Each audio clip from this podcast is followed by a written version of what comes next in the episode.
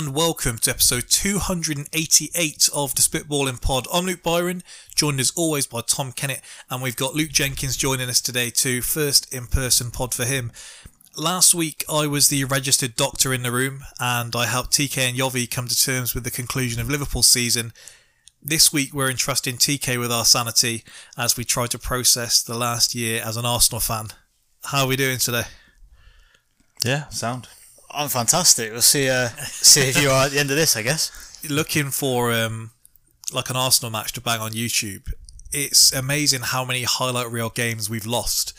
When I was just searching like Arsenal full match, and I tried searching for the um, Arshavin game. Arsenal Barcelona brings back a lot of unfortunate memories, which I had put to one side, and then came back. Messi chipping it over Almunia's head and tapping it in the other side like he was playing one of the old FIFAs. I think Fabregas gave him a back pass to set that up as well. Yeah, that was. Was that the last goal they scored as well? That was proper, like just on the rope No, stuff. that, like, he, he did it either side, to be Oh fair. god. So we've got Arsenal Spurs FA Cup 2013, where Theo gets about £10 worth of 10p's chucked at him on the way off as he's gesturing with a little Oh, two nils. one- Uh, two nil. Yeah. Yes. Such a lottery you could have ended up with with Arsenal Spurs games. Well, there was one. Uh, there was there's quite a lot of good Arsenal ones on there. To be fair, Yeah, yeah. the five twos I couldn't find and wanted some better picture quality. I was half expecting the Julio Baptista Liverpool game Well, on. I had the four four loaded up, and I just didn't really want you to enjoy one, so I thought we'll have Nice. that one on there. Spite this early on in the pod. So, um, where to start here? How do you properly analyse a season in which you won more games than Chelsea but lost more games than Brighton? A season in which Arsenal beat Tottenham, Chelsea, and United but lost to Brentford, Southampton, and Palace. The atmosphere inside the Emirates is as good as it's been for years, and the celebration police have been busier than expected. Ultimately, the club fell short of their adjusted targets, but hopefully, we can find some peace here with how things turned out if we start off right before the season began, and I'll go to you first, Luke. Um, I looked through as many pre-season predictions as I could find. I found one prediction across the various newspapers that had Arsenal to finish in fifth place, and that was as high as I could find. The average was seventh. But that was like John Cross or something as well. wasn't It, it, wa- yeah, right. something- That was a yeah, it was something contributor rash. for the Sun. More had us finishing eighth than sixth. Yeah. To kind of uh, put that in perspective. It was a terrible season. Yeah. Ar- Well, most Ars- have had us in four, oddly. So Arsenal faced Brentford on the opening day. Um, at that point, they'd signed Ben White, Lokonga, and Tavares. Ramsdale, Odegaard, and Tommy Tomiyasu came in later. When we look back now, do you think the pre-season predictions were fair? Do you think we were being harshly done by in them? Or, I mean, where were you thinking when we first I- kicked off? Like you just said, fifth. I said that's always. I mean, for the status of Arsenal at the moment, and where we was before, not even getting Europe for the first time in a long time. Um, fifth was just you know because you look at all the other teams, you look at all the other teams, and you think who's going to finish above who. So it's that's that was just the natural thing. So.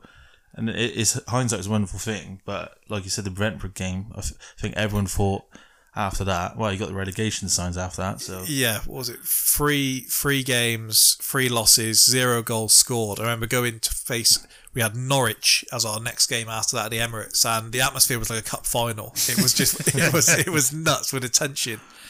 Um, we well we look back when we did our kind of end of season roundup, and you were on there saying. I don't think I can put into words how bad I think this season could be for Arsenal. I think I gave a sixth, and it was one like, look, if I don't say this, then what is the point in even watching this what am I season? I was worried. Yeah, I, yeah, I thought you had a disastrous season on your hands. Won't lie. Gary Neville and co were were on board, but yeah, it's one of them where whether I thought we were as bad as some had us, it was like, where do you see the in? At that point, to be fair, Spurs had just as many, well, not just as many, slightly less people slating them, but they were still being written off as well. Yeah. Um, so you were kind of just looking for some kind of like something to cling on to there. Um, I guess if we fast forward all the way, then the big question is: Did Arsenal bottle top four after what the pre-season expectations were to what they came down to? Arsenal did have a five-point lead with three games to go, and those games being Tottenham, Newcastle, and Everton. I think if we are, were Arsenal expected to win at Tottenham, I don't think they were. I Um, think if you analyse it, we bottled the Spurs game like a million percent, but then it's just those three games. Those Yeah. three games that we lost in a row, I couldn't believe it at all. That Palace game, I was. It's just. It's. I mean, it is like Arsenal, but it isn't as well because we, we, we've been so good up until that point, and everyone's thought we got Champions League. Even I was thinking Yeah. we got it in the bag, and then those. Even if there was a couple of draws in it, that was a lot better. But nah, Yeah, I, I think you, as one of the more, if I say cautious, I mean kind, maybe more pessimistic. I think you probably thought, right, Champions League is not in the bag, but we should have this at this point. And Yeah. Those games, like you said, they're where it's won and lost. Isn't those hmm. three games? It's well, I'd started doing little things like I'd started thinking about what I was going to do on my holiday at work. Because I was like, we've been away for so long. I want to make sure when we're there, I can get to these games. I was starting to think, you know, is the Champions League anthem better than Europa League one? Couldn't quite get there. But yeah, it was impossible. And then the second I saw that compilation that kid put on Twitter with the Champions League music, Yeah. I thought, it's over. This is us done. Yeah. I guess we we could just decide what percentage of blame does he get for this on the pod. Yeah. I think high percentage. We're at seventy percent, maybe. Arteta had me buying in with the one game at a time. Like I was fully in the dressing room mentality. We were mm. playing Villa, and I was like, "Look, don't look to West Ham because we've got Some of Villa the work away." actually is like, I'll stop you there. I'm just thinking about the next game. Thank you. well, I made sure to never say out loud that we were going to be in the Champions League because I did think maybe I could be the one mm. that would jinx it. But yeah, I, I think any Arsenal fan, if they say they completely wrote it off or never thought they'd get it, hmm. there was that run, and I remember doing it on on here, where we had a run up until the Liverpool game actually, where Really we good were run, yeah. yeah, we were unbeaten in like ten, and we'd won Yeah, like yeah. eight of them. Yeah, yeah, yeah. And I think the the one we just beat Brentford, and that was one where we really had to dig in yeah, and got, some over the line. Yeah, and then it was like, okay, hang on a minute, they're only four points behind us, and it felt like we should have been like miles ahead. But then it was the games, wasn't it? Yeah, and then we lost the Liverpool game, and throughout the course of the season, we never lost one in a row. It was twos or threes. Yeah, Um, the Newcastle performance was as bad as I've seen us, and you'll know as being a fan, and I, I think even when you're not a fan, you can probably say the same. Too often with Arsenal this season, within five minutes of the game started, you just knew what the result was going Oh, to be. 100%, There was there was never a feeling of like, okay, like I've seen Liverpool, one of the two best teams in the league. They can have a rough start, Mm. and then within five minutes, it's like, okay, we've settled down now. We're in the game yeah. we if we were shook from the start, it Mm. was like that's it. Because even the Newcastle one, when we got to half time and it was nil nil, Yeah. well, like, oh, well we can't that, play any um, worse. No, there was that Aubameyang chance. Remember when he missed from like Yeah, just literally Yeah. yards, and I thought it's going to be one of them. I, haven't been to Arsenal for ages. Got my mate with me the first time he's ever been, and he's going to see a nil nil here or a one 0 at the end. Oh, and I seen Nuno Tavares and at my end, and I was fuming. It, it was a cold, cold day, but I was hot, fuming, mind. yeah. He he that day went full hero ball. Like You're just too far. That's I think that's why like Aubameyang got like pushed out. It was more like I've said it so many times where Aubameyang you're always used to him like even at Dortmund everything just having so much pace to run into. Come to Premier League, there's no room. Tavares was playing left wing, like, and where's Aubameyang meant to run? If he goes inside, he isn't getting it because he got Saka or, or whoever. Like, oh, it was just too cramped. Yeah. But Aubameyang is one of those that you look back on. Did Hmm. you think it was right to sell him? I, I said it for eight. I felt bad for him because I said he just couldn't fit into it. Like I said, like being up front and the way Arsenal played and the way we changed the way we played, like getting like uh, the wing backs involved and uh, second, just literally like you've got this man who's like faster than anything. You have to. It's, there's two different types of strikers. Like he's better running like the FA Cup one, just one on one. But then if he's hovering around, he's not going to do much. He, he lost the juice after that Yeah, FA Cup yeah. one though. Actually, the Community Shield because he started. That was the game where it was like, has he signed the contract? Has he not? Yep. Hmm. and he put it. He did one of them curling ones that he had just a row of. He scored against Liverpool, and then after that, he was just done. So I, I always thought There's Do always I an- think if there's we always kept- an end?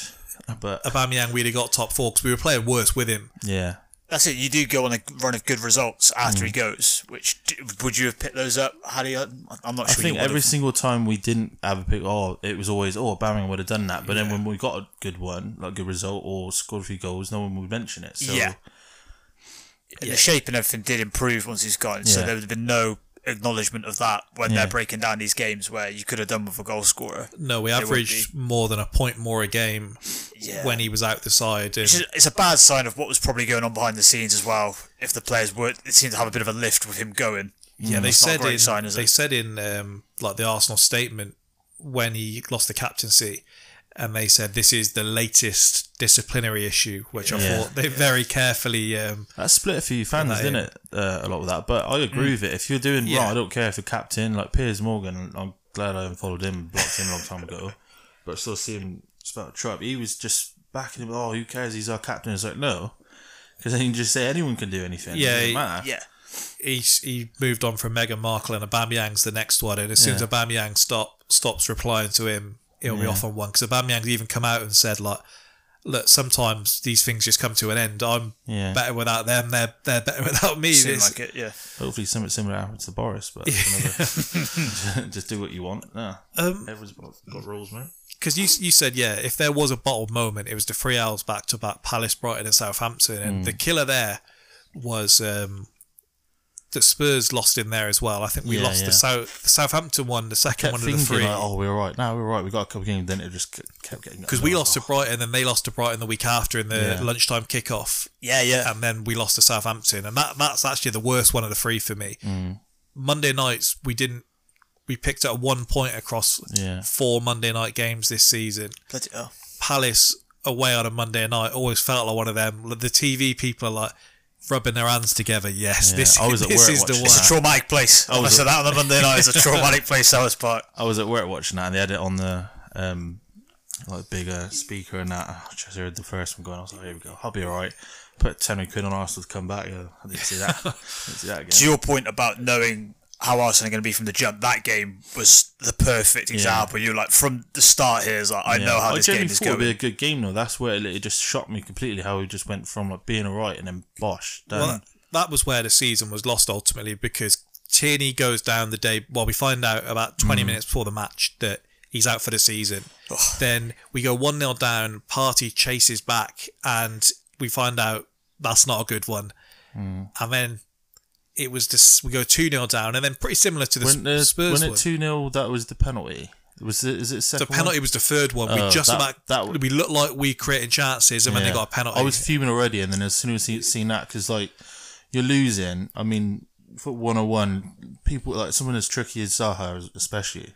If you go in the box, just don't tackle. just don't put your leg in, and he's trying to do from it, and he's gone over. It's just yeah, game over. I'm one of the few that actually quite likes Zahara and quite likes watching Zahara. Yeah, yeah, I've- I've grown to like him, yeah. until you're playing against him. Yeah, yeah. He is good, but then it, it could be that one where you know where that's their level and they excel there, and then he could go to a higher one. He had the game, and it was one of Nuno's games, wasn't it? Because it was Edwards got his first goal where he just terrorised um, Yeah, yeah. that day and got him sent off. Oh yeah, yeah, yeah, do love watching a game with him like that because when he does just have someone on toast, you know, like, yeah. oh, geez. rolls Well, them up. he- He, can't stand it. That Palace game, as bad as it was, um, he smelt blood because he they showed him on the camera. He switched sides and said, Yeah, yeah. "Give me Tavares." Yeah. yeah, I love that. Um, so TK, you're the the neutral of the three here. If I asked you yes or no, Might be slightly less neutral the tone you've Yeah. started. so. did Arsenal bottle top four? The problem is, bottle implies it was like a, a mental thing, whereas is it ultimately you just weren't quite good enough? It's, Yeah, it's I- not I not think the, that's the case, Like those three games, was it that you? I think Luke's right in terms of I think your heads did go in the Spurs game, but in these other games, I just think it's probably just Mm. a bit of a lack of quality ultimately. That Remember, not they gonna- only finished above us about like like literally a point, wasn't it? Yeah. Like, same again as last season. I had the same argument all the time. Like Spurs are so much better than us, but it's a point. So Yeah. how can they have that argument? But the uh, the the issue is that you know obviously if you were to go on pre-season expectations, you far exceeded what I would have expected. But once you got in the spot, Yeah. I do think you had to get over the line. It was. Yeah. I do think it's a it's a bad one, and we spoke about on the end of season thing. I think you'll probably only know how bad by what you and what Spurs do hmm. over the summer. That's where we'll have an idea of how catastrophic it's been. Yeah, we'll end the pod talking about Spurs and how much worry there should be there. Yeah. Yeah, I think it's one of them, and if the season wasn't a success, then I don't think it was a failure, and so it's kind of somewhere in between there. If we if it's yes or no, it, I'm gonna be very. Uh, I can't even think of the word here, but I don't think it's a bottle. But if Spurs had done the same thing, then I'd absolutely be calling it. so it's like It's honest, I guess. it's one of them where if you take it without context, then Yeah, it is that's, that. that's the main thing. Because if you just see that picture of the league table, Yeah. and it's five points clear, three games to go. I can't imagine what that's like. the, the thing is though, like, um, you know how people complain which team is better to be in the Champions League, and it's like, and I get that as well. Spurs apparently have this well-rounded team and everything. Like, it would have been nice to see like see us under the lights again, but I I already knew, and everyone knows we'll get battered. Like unless we invested in the right players. And do you believe that Edu would have been brought bringing Well, in the we'll get the right to players? that in a bit, but So I, I'm happy to be at Europa League. So after all, I've, I've calmed down a bit about it, but Tricky thing is, you'd probably got out the group. It's not like you'd have got battered in a group, but then you we've just. been battered by someone, and that would have been Then you, enough. probably in the last 16, you get, you know. yeah. Bayern. It's always Bayern. yeah. I was about to say Bayern. I thought maybe you might give Bayern a game now, but Bayern mm. would just turn up for that those two games, wouldn't they? well, Aubameyang said when he was at the F1, he was like, "Yeah, I was hoping to play Arsenal in the Champions yeah. League." And I said, "I bet you were." Scumbag. Um, uh, that Newcastle one, I can't even bring myself to watch the highlights of that back. I, it was one of. I know it's bad when I kind of stick around for the hmm. post match stuff, and I'm looking at Gary Neville. Wind me up. just, just do it I because feel I like that's wanna be riled up. increasingly happened as the as the weeks have gone on. You go right. I'm going to find something to Well, fight my you thing, about. with, my thing with him, He's and chop and changed all season. it was I don't understand him. he, right does, from- he doesn't mind a change of heart, does he? right from the pre-season with Gary Neville, where he said he couldn't understand the direction Arsenal were going with their transfer policy, and it was like we've signed five players under the age of 23, Mm. all with like high level experience. I think the direction is pretty clear. Yeah. Whether you agree with the sign, I think the direction at least is very clear. And then the whole way through, he kept going, oh, they feel a bit flaky to me. And I don't know what, ultimately, in the end, Mm. you can do the I told you so. But there was no inkling of that at the time. Like, we I'm not kept sure winning. you can in his shoes though. 'cause I don't think he's No. really given us any workings Well, because out. at the same he's time, kind of he got the kept right answer, but all his workings out all over the kept shop. saying he trusted United more. Yeah, I know. That, Yeah, that was staggering. I think the more the years go by and more seasons go by, everyone like can see right through Neville now. So Yeah. I think eh, a lot of his stuff's good. I think just ultimately, if United come into the equation, Yeah, he starts going out and, and Arsenal, and He- he, he can't seems to even admit directly it's compare them too every biased, time. Which every flaw he points out in Arsenal is probably more applicable to Yeah. United. Yeah. it seems. Well, a lot gets said about our owners. I'm pretty relaxed about them. I've seen, since they actually got full ownership, they've invested money. It's been wasted money, but they weren't the ones picking the players. yeah, yeah. They've tried sticking by managers, which other clubs have been criticised for. They aren't taking money out of the club in the way that like United do. No. And even with all that, I think it's so lazy when pundits blame ownership because Oh. there is not a United player that's going, oh, I just the Glazers are taking money out of the club and that's why we're losing to Norwich. Yeah. It's like th- this doesn't come into it at all. I mean, like the the week it all pops off with Roman, Chelsea got a win. No, so is like is their ownership situation at United worse than the Chelsea Yeah, situation? I don't think so. So and they haven't used it as an People excuse. get too so caught up far. in owners. It's so Yeah. easy just to say, "Oh, bosh," but everyone's getting all the money, so it comes from somewhere. I'll, I'll, Generally, with fans as well, it's always easier to blame the fellas in the suits than your manager Yeah, or your players, or you have some connection to. Whereas the, the owners you don't tend when to. they say things like "be excited." Josh I. Love this theory that um, as soon as Stan bites the dust, like Josh is so invested in Arsenal yeah. that all the millions are just coming to us, and you kind of have to believe that. But um, Luke, I'll ask you the question that I asked TK and Yovi last week. Um, yes or no question: Was the season a success? Yeah. In my opinion. What do you think the main Said thing? with chest. If it was the league finish, if it was like the development of players, what would you say was the biggest success of the season? Um, so I'm just happy uh, we got a way of playing now. For so long, we was like going into games and we didn't know what was going on, and then it linked to like our star striker and just wandered around. Um, and then this season, like we've been carried a lot by like the young players, and that's that's a good thing. And everyone be like, oh, we shouldn't be like um, leaning towards them all the time, which is true. But then it, it's all just goes well. You've seen how many stars over the years like start out when they're young and get better. But no, it's just the way we're playing. I know how we're going to score sometimes. Yeah, yeah. You don't uh, see some like weird scraggly goals anymore. I do miss um, some old uh, type type of ways of scoring, like uh, Giroud and things. Yeah. But no, in a general sense, yeah, there's um, the coming of age of the players, and then the the league finish. I said everyone at the start of the season. I said we were out of Europe, we're back in it. So It would have looked better if if we'd if we were sixth on the final day and then climbed into fifth, rather than it being the last couple of days you've almost lost something. So I think it's kind of like and because it was Spurs, that's Yeah, the it's- biggest thing. Yeah. it's like if you don't want to judge whether the season was a success or not based on preseason expectations, then you probably shouldn't judge it mm. also by your feeling at the end of the season. It needs to be almost balance, looking from yeah. above, and it, it is hard to do because I think ultimately Arteta will sit there on the first day of next season with a kind of sense of what if. And thinking if, if I'd just done this tiny little thing differently, if I'd done that tiny little thing differently, because Or will he though? I think is the thing. I'm not sure if he. I'm not sure if he does think like that, I, I don't either, but which is a bit of a concern. the Not- club in general should be thinking what could have been. Sure, um, yeah. I, I guess, but then it just comes like you said, the overachievement. They've got their plan and the process. That would have just been a couple steps in front. Like everyone, uh, I see a lot of people say, "Oh, you get Champions League, you'll get access to better players." Like I don't care if Spurs in Champions League or not. Like Arsenal still got a massive pool, even if in Europa League, and I don't care what anyone says. We signed Partey without There any there you European football, um, but it's it's an interesting one. Aubameyang as well, wasn't that? We, Aubameyang yeah, will be just yeah. gone to the Europa. Yeah, yeah. So there you go. Um, it's like after after the start you have, then the new look Arsenal started to emerge. Ramsdale, White, Tomiyasu, Odegaard all came in, made a major impact. Obviously, you've mentioned Saka, Smith Rowe. Smith Rowe had almost like a good half a season. The second I he season got was injured. blighted Didn't he? by He had like. COVID yeah. as well. So yeah, it was a bit. Yeah. There is the thing with him where he came out and said he has issues with his diet, and I don't know how much the second half of the season, Hmm. like he said he was just finished training and go to Nando's each day and didn't really see the issue with that, and he's like, I just love chocolate. Didn't Saka and so Smith Rowe incredible. get like like double digits in the Prem? Yeah, Like, yeah, That's like um, crazy. yeah, they were the first two to get uh, double digits Rooney and Ronaldo, was Yeah. it? Something like that. The first pair of Hmm. teenagers at one team to, to both hit double figures.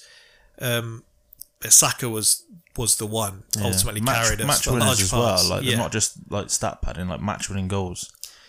Yeah, not to just rehash it because we'll get on to kind of the new things in just a moment, but the lack of experience ultimately did catch up with them. I think you could say they learnt a lesson in some respects. We'll get Mm. onto the transfer targets later. I think previously, look, a lot of us wanted us to sign Alexander Isak on the final day. I don't think he scored a goal after that. I think Mm. Yeah, he got like. Mm. five or six for the season. Um, and previously, I think we would have probably chucked Yeah. chucked a bag at someone and gone, "Come in, you you come and sort this." That shouldn't have been the only option, but yeah, no. Um, it does mean maybe they are learning from some mistakes. Um, it's an encouraging season, and kind of like what you said, TK. Maybe we'll be able to judge this season better if if Saka, Martinelli, Smith Rowe all kick on next season, and you can attribute it to the game time that they've had. Then it'll mean more than if finishing Europa, suddenly the added minutes or whatever, we then finish in seventh, and it's be like, okay, well, it wasn't a success then because Yeah, that's it, isn't it? I do think it's slightly overstated the Sunday Thursday thing and just how battering it is for your season. Yeah. I think potentially you've, as I, I say this in a year you've not had it, but you've had it for a period of time now where I think you have an understanding. I think when a club that isn't used to it gets thrown in, it seems to curtail them a lot more. We, previously, we had a squad big enough. The issue is going to be Yeah, if yeah. we It's suddenly think you can sell year, everyone. Um, but we'll get on to the transfer targets. Um, Do you know in just a little I said bit. about the success of the season is? Um, remember what Arteta said he wanted to. Uh, he wanted to bring um like the fans and the club Yeah. together, and like literally, because you remember. It used to be tooth and nail constantly against each other all season. YouTube was flying for it, but now, every, even though if we lose and things like that, we still got a really good connection with the fans, which is great. yeah, there, there was a there was a point, and I can't think which game it was, but I remember Lacazette, the pig. Thank God he's gone. Missed some shot, and I went, "He's so shit." Like that. and people turning around, looking at me like, "Hang on a minute, don't you be doing that?" I say as I'm sat here with a Chamakh shirt on. Um, yeah, for, for the first time in a long time, it was enjoyable to watch Arsenal again. So I think we've improved defensively. As soon as it was mentioned that we hadn't conceded from a set piece, we then conceded three in two games, which wasn't ideal. But we played more expansive football. That's why the defensive record on paper looks worse. But we were previously having everyone behind the ball, so and still conceding the Wasn't goals pretty, was it? um, it's natural to be disappointed that they didn't get the job done, but a fifth place finish after the way we started is the first time anyone's finished in the top six after that start. Um, and kind of what you said, I don't think it hurts as much when you do look at the performances to Newcastle, Southampton, Palace, Brighton, and you think, oh, this could have been nasty. It's been quite nice in previous years, and there is the risk reward. Tuning in with not having to worry about Arsenal, but watching Spurs when they got pumped by Bayern, it was it's quite nice being on the other end of this. Yeah, it was. Nabra's doing the little stirring pot. But we'll, we'll get into next season's expectations in just a little bit. Luke, I'll go to you first. What are your thoughts on Arteta? Because I think we've spoken about it and we've both gone back Yeah. and forth at times. But are you happy with Arteta at the club? If you found out tomorrow he'd handed in his resignation, would you be unhappy? Yeah, I would because like he's you can tell with um, the owners, he's a big part of what's going on. And then if he got ripped out, then it's again it's just restarting. And I think like there's a lot of clubs that like, I reckon might be envy of us, like just because even though how bad we've been, um, you could see where we're going, and a lot of clubs would want that. Like United would be dying for it. at the Yeah, they're trying it yeah, now. So like, no, like a lot of people like it's like a lot of uh, um, previous Arsenal um, managers split split the Yeah. fans in the middle, but he has done like, really well for what he's done like in a short period of time in his short manager career as well. And you could just see it, see something in him. A lot of people compare him to like Guardiola, but I think it's just too easy to do that. And like you could tell he loves the club. Like say for example, he does go, who do get in?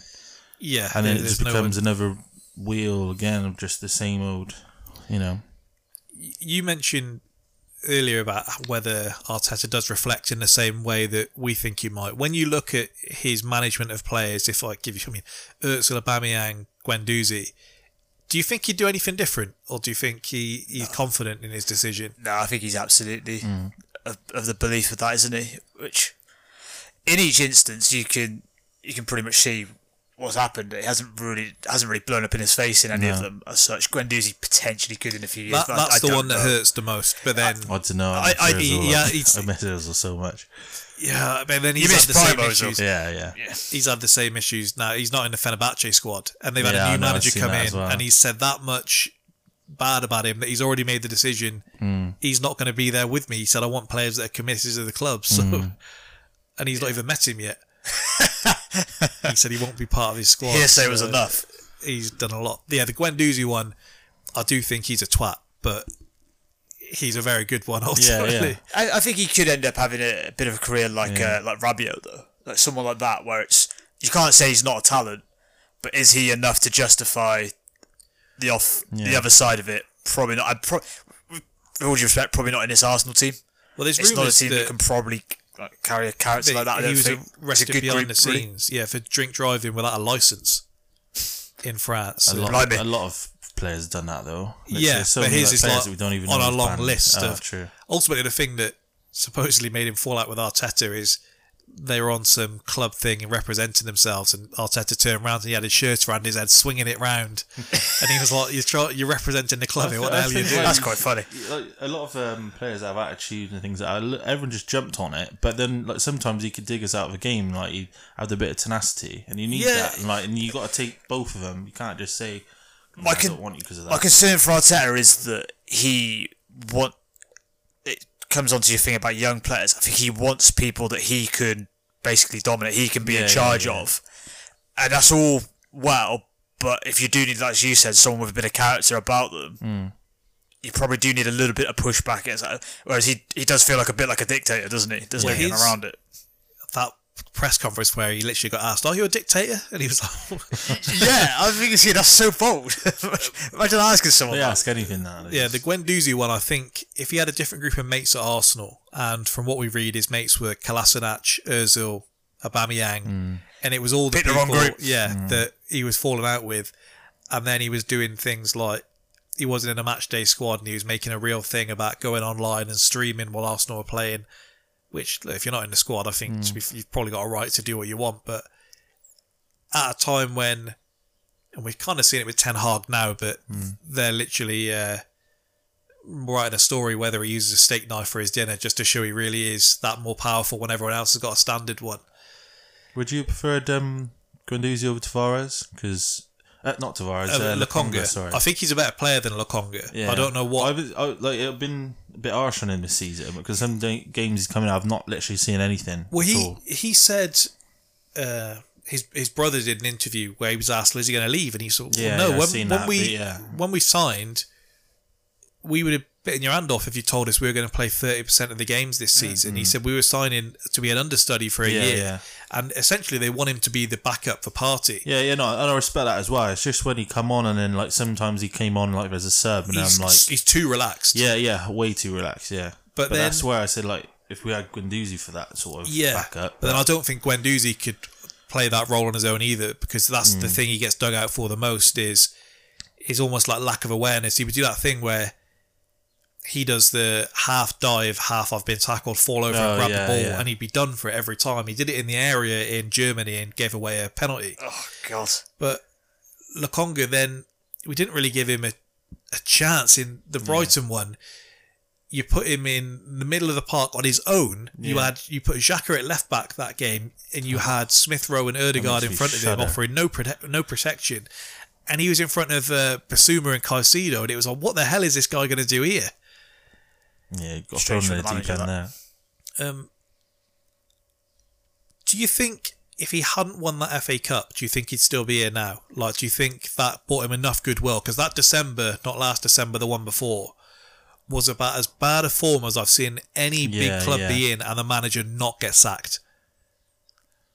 Like, you've got to be buying in to the juice that he's selling. Yeah, I don't know with our If you owners. keep him after that. That's the thing. I think our owners they're just so like in love with him. Like I think they just think he's going to be here for a long time. And again, it's who do you bring in? It's that snap. Yeah. The fact- I think they don't want to do that. We've said before, haven't we? We almost guarantee if if Arteta got us in a room, he could sell us the world. Yeah, Just the way that he certainly if you is what would you respect the owners aren't going to know really anything about football so if you're unqualified for this and you hear this guy talking uh, you're going to be straight away i'm sure this amazon doc is probably going to look great for Arteta. Oh, I actually think it's going to be the opposite for him. I think he'll be yeah.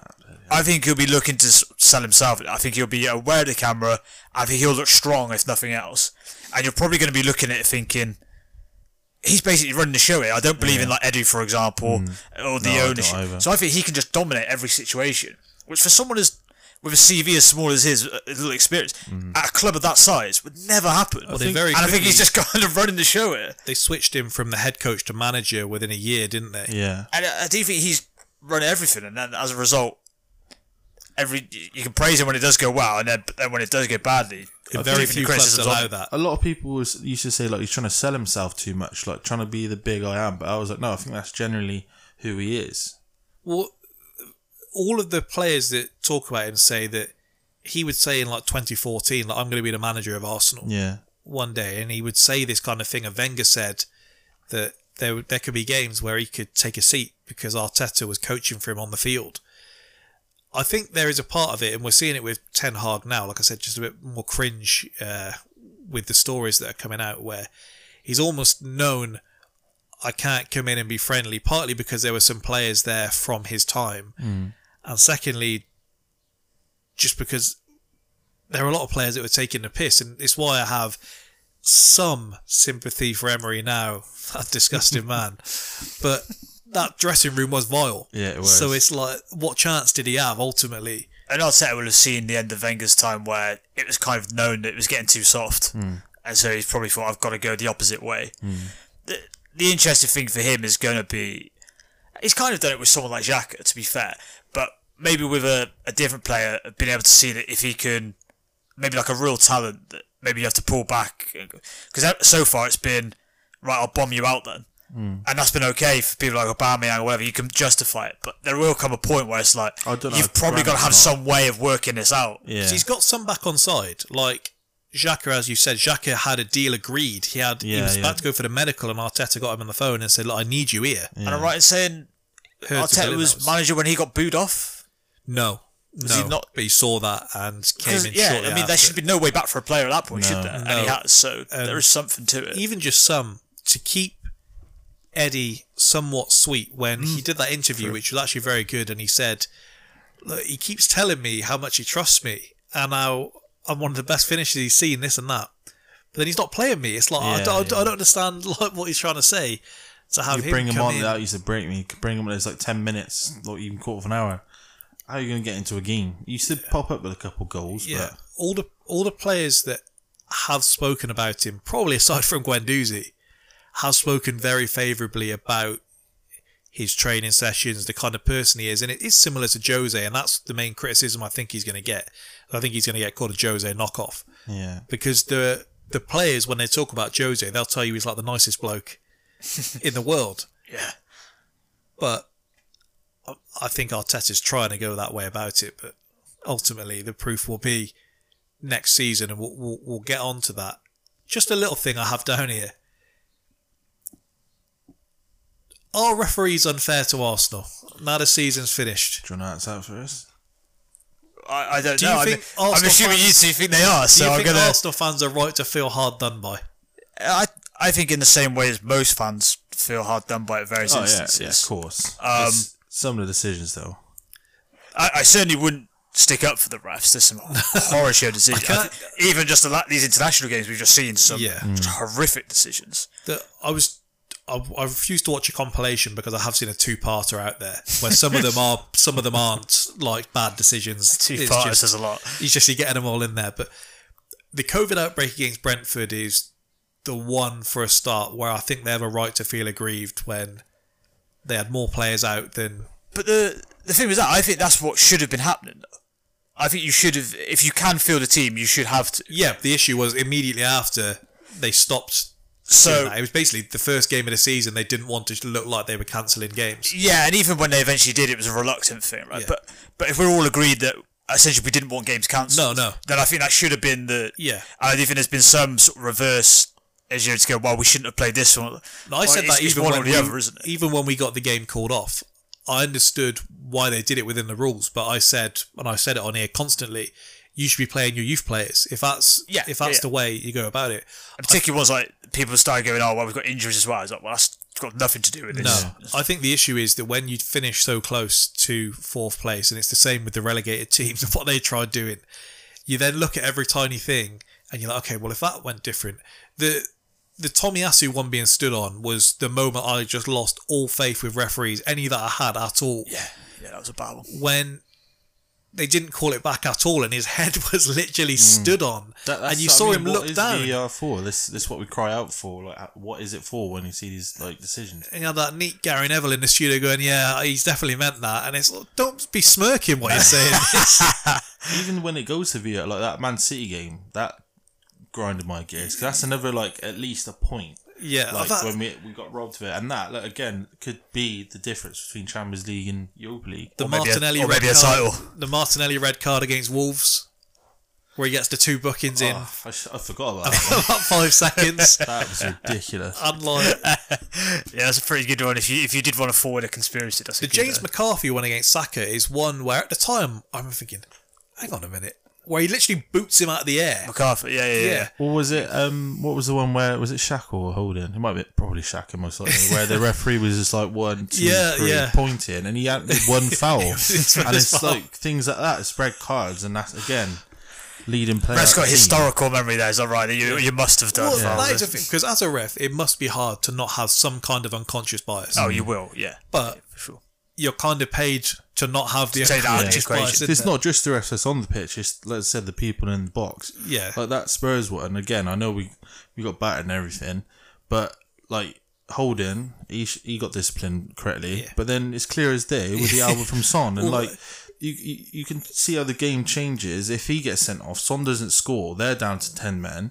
Then who knows? We could have won, and that's the difference. Like that's what annoys me. We gave decisions. that Cedric penalty, and then he was on VAR for the FA Cup final when Konaté barges Yeah. uh, Pulisic into orbit.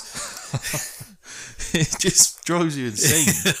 So ultimately, we're saying we feel we're hard done by. You Yeah. think you may be hard done by, so is I everyone think we're hard done by as, as not just Yeah. Arsenal fans, but football fans. Well, it's when it's the same people in the box making the decisions as the ones on the pitch. That's Yeah. probably where your issue is.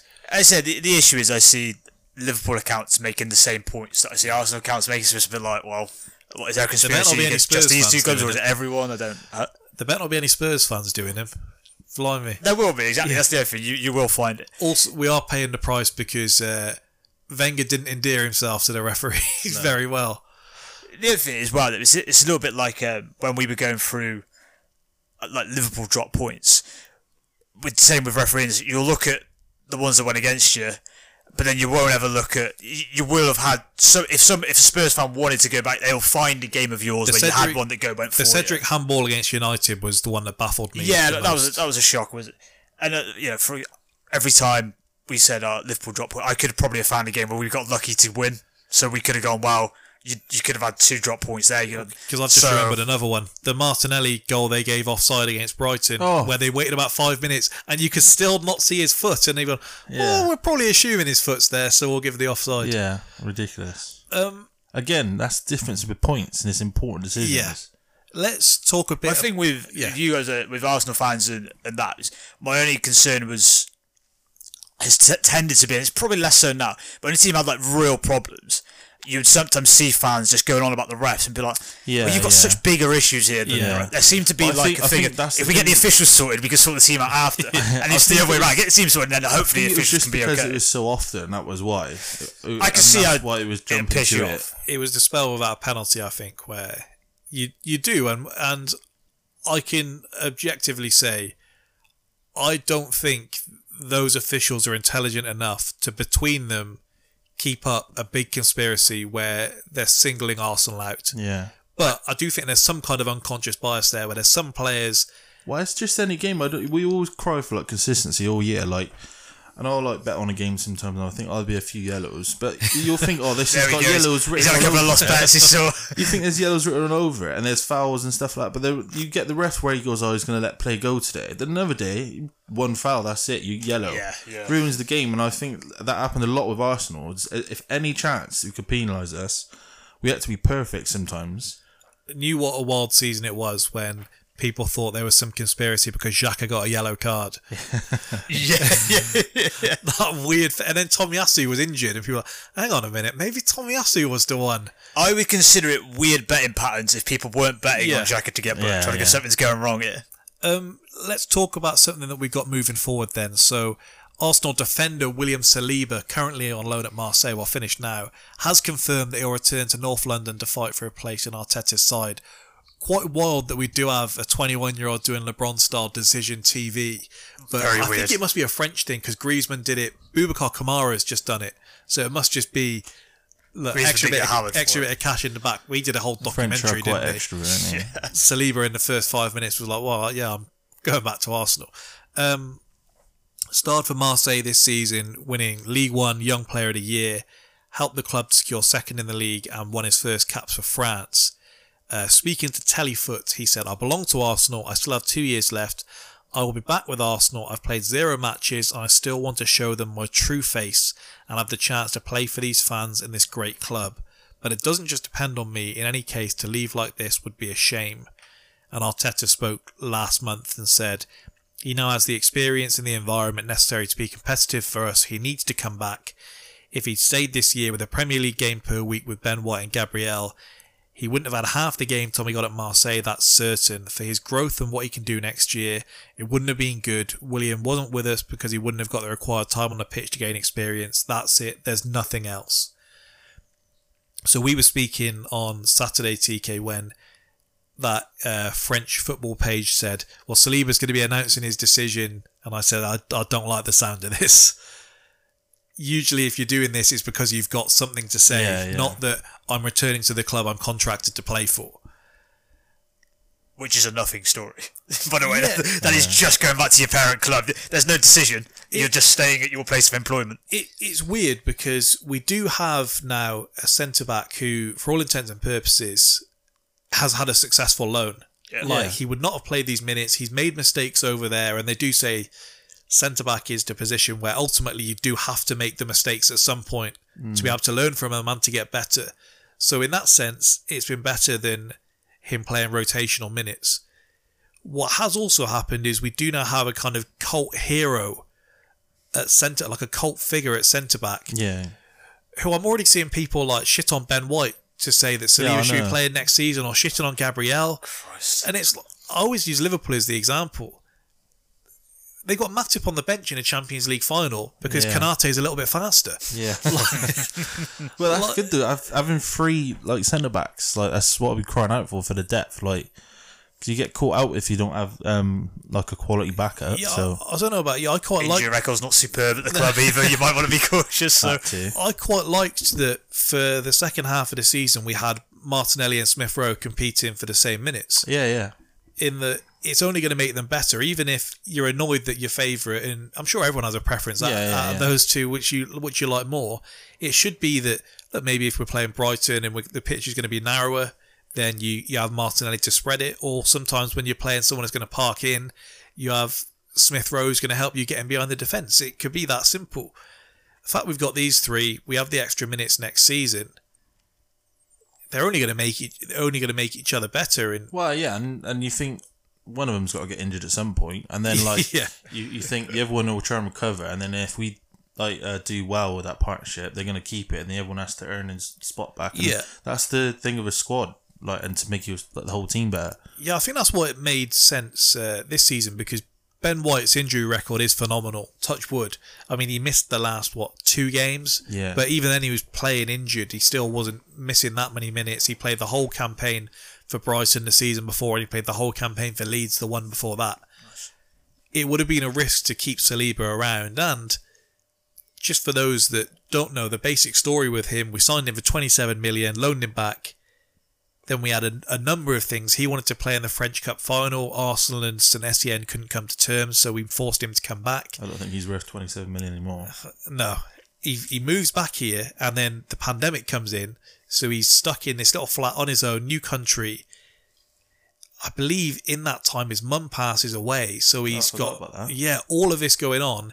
He comes back for pre-season overweight, and seemingly in about half an hour. I don't, know if Smith you, Rowe. I don't know if you watched the friendly. I watched the first half of it that he played, and it was against some non-league team.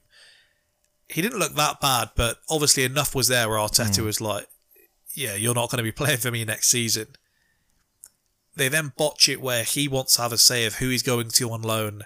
They don't get it done on deadline day. He's stuck there. He's playing reserves football where he isn't shining either. Then, by the way, he got sent off in like his second game bloody hell. ultimately then send him to Nice in the January. He balls out there. Well, again, is he going to come back? Isn't he? We send him out again pretty early on to Marseille. We wanted him to go to Newcastle. Uh, he refused, said he wanted to go back to France, be closer to his family, and then ultimately it's worked perfectly. He's got two years left on his deal now.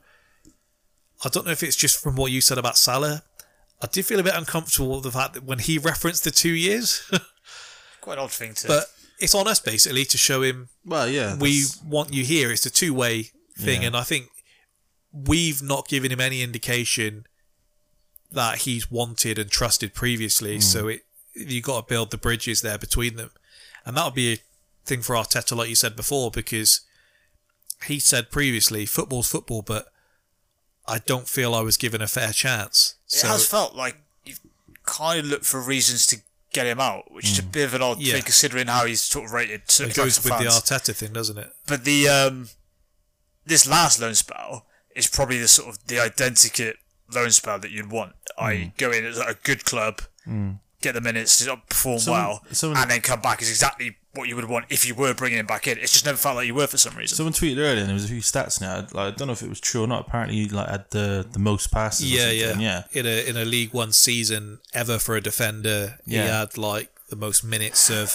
an under 21 centre back. It, was, it had all these records ticked off to just Yeah. say this is perfect. And yeah, just said perfect loan. and I think that's what it is. he has made mistakes, which when you just look now about how free, how people Hmm. are freaking out, they would have done so in the Premier League as soon as he made a mistake. yeah, get the mistakes out there. But all Also, all we really will happen. Yeah, all we really see retweeted are like the tackle on Mbappe that just went nuts. Yeah. that one Yeah, that he yeah. did.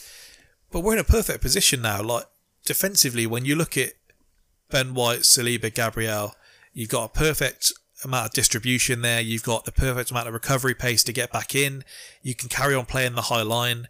Um, he's caught more people offside this this year than Van Dijk. He's a big and lad as well. Is he six He, three? he he's a physically he basically is Van Dijk, and that comparison isn't going to age well for him as soon as he makes a mm-hmm. mistake. But when you're building a centre back, he is like the frame that You you, would give yeah. someone at 21 years old. Nice.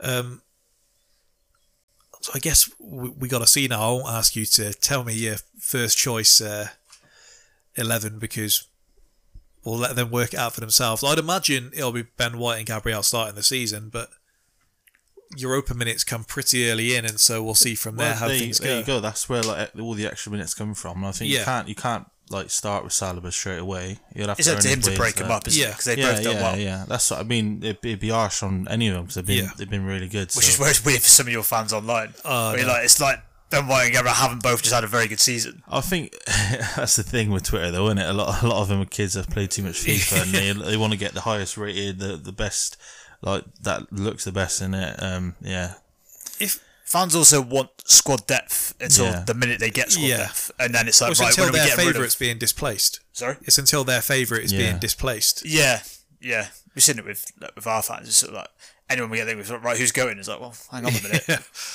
Um, if we can have a look here then, because Arteta was very clear earlier in the season when it was pretty sure that things would have had to be a real disaster for not, us not have any European football this season. And he acknowledged that we will need a bigger squad to cope with the fixture list. He said both competitions, the Champions League and Europa, require a much larger squad because the numbers of games you play is much bigger. So I don't think it makes a lot of difference. Which Don't blind us with science, Mikel. he said, if you can afford it and we don't have to do the turnaround in the squad that we've had to do, if you ask me what I want, it's 22 outfield players and three goalkeepers. Now, if I ask you about the future of some of these players and what you think will happen with them, Leno, we assume, is going to be on the way out. Matt Turner's coming in. Only- Freaking Matt Turner, I think you mean. I only know about him. It's the same goalkeeper coach that brought in Runarsson, so maybe. oh my god. Um, he did an Oh, interview with the Athletic, which is really good. But one of the things that stands out is he said in there, pretty much that he's not great with his feet. He said at New England Revolution, which is like the most American got team Peter name ever. Flashbacks coming in. Yeah, he said ultimately they play a very old school style of keeping. And so he goes to play for the national team and they have him using his feet. But then for the next four months, he's not passing it out like at all. So it kind of goes from his head. And he is looking forward to the challenge. He said he got into football properly around uh, 2014, I think it was. And he basically picked Arsenal. And he would just go to the local bar at his uni and watch Arsenal games Nice. and so this is kind of him living his dream. Um, but he said he had a number of clubs in for him, some in the Championship and Arsenal, which was a long shot. Okay. So we'll see how it goes. I think it'll be interesting because you've got to think Ramsdale's going to want to play his first. yeah. I remember you, Part of I European I did football, yeah. tweet. Yeah, it's quite interesting because That would be the minutes you'd assume he's going to get. Yeah. Well, do you remember like the Matt Ryan? I was sort of gutted we didn't keep him. I really liked him. Yeah, I did as well. Like he came in, He's and an done his job. as well. Yeah, yeah. Yeah, I know. You, I. I can't have uh, never have too many players that like support Yeah. Arsenal want to play for us. Careful, because we once had a window where we signed Jermaine Pennant and Craig Bellamy on the basis that they supported Liverpool. Two of the most problematic players. We thought, get them in. They said they grew up Liverpool fans, so Good game of Monopoly with uh, Jermaine Pennant. with Leno, the fact that he'll have one year left on his deal, we're not. I not, forgot he was still at the club. we're Yeah. not seeing many rumours come in for him. You seem I shocked. think- I thought Well, I with think Ben- there's. I, when I am Ben- shocked because when Benfica. I don't know with them because a lot of these teams do think that they can have your best player for a pack of pork scratchings yeah, and five well, we, pence. we get mugged off a lot, don't we? but with with like Leno peanuts. previously, and I said this last week, you would be talking up to around fifteen million pounds for an international backup keeper. Yeah. The issue is that money isn't out there now anywhere other than the Premier League. It looks like Newcastle are infatuated with Dean Henderson, which is mental to me. Especially with some of the money they're talking Well, they about. reckon that um, Sanchez at Brighton will cost less, and he's like twice the keeper from from what we've seen. Yeah. yeah, dear lord. So Leno might think, all right, sit out a year. He probably knows now he's not going to the World Cup. So have your pick of the bunch then, but they'll still give the minutes to Matt Turner. So I don't know. Um, we're assuming he's not going to be around next season in the first team picture. Ben Foster was on his podcast this week twerking for a move to Arsenal. You'd love that. I wouldn't. I wouldn't because it was one of them. You, the only thing you're furious after a loss and he's coming off. What a bloke! What a Yeah, bloke well, he is. he does that YouTube thing, doesn't he? Every time Yeah. he sees a goal, and I, I, we've got enough like cameras on us. That Neal Maupay, by the way, great guy. Yeah.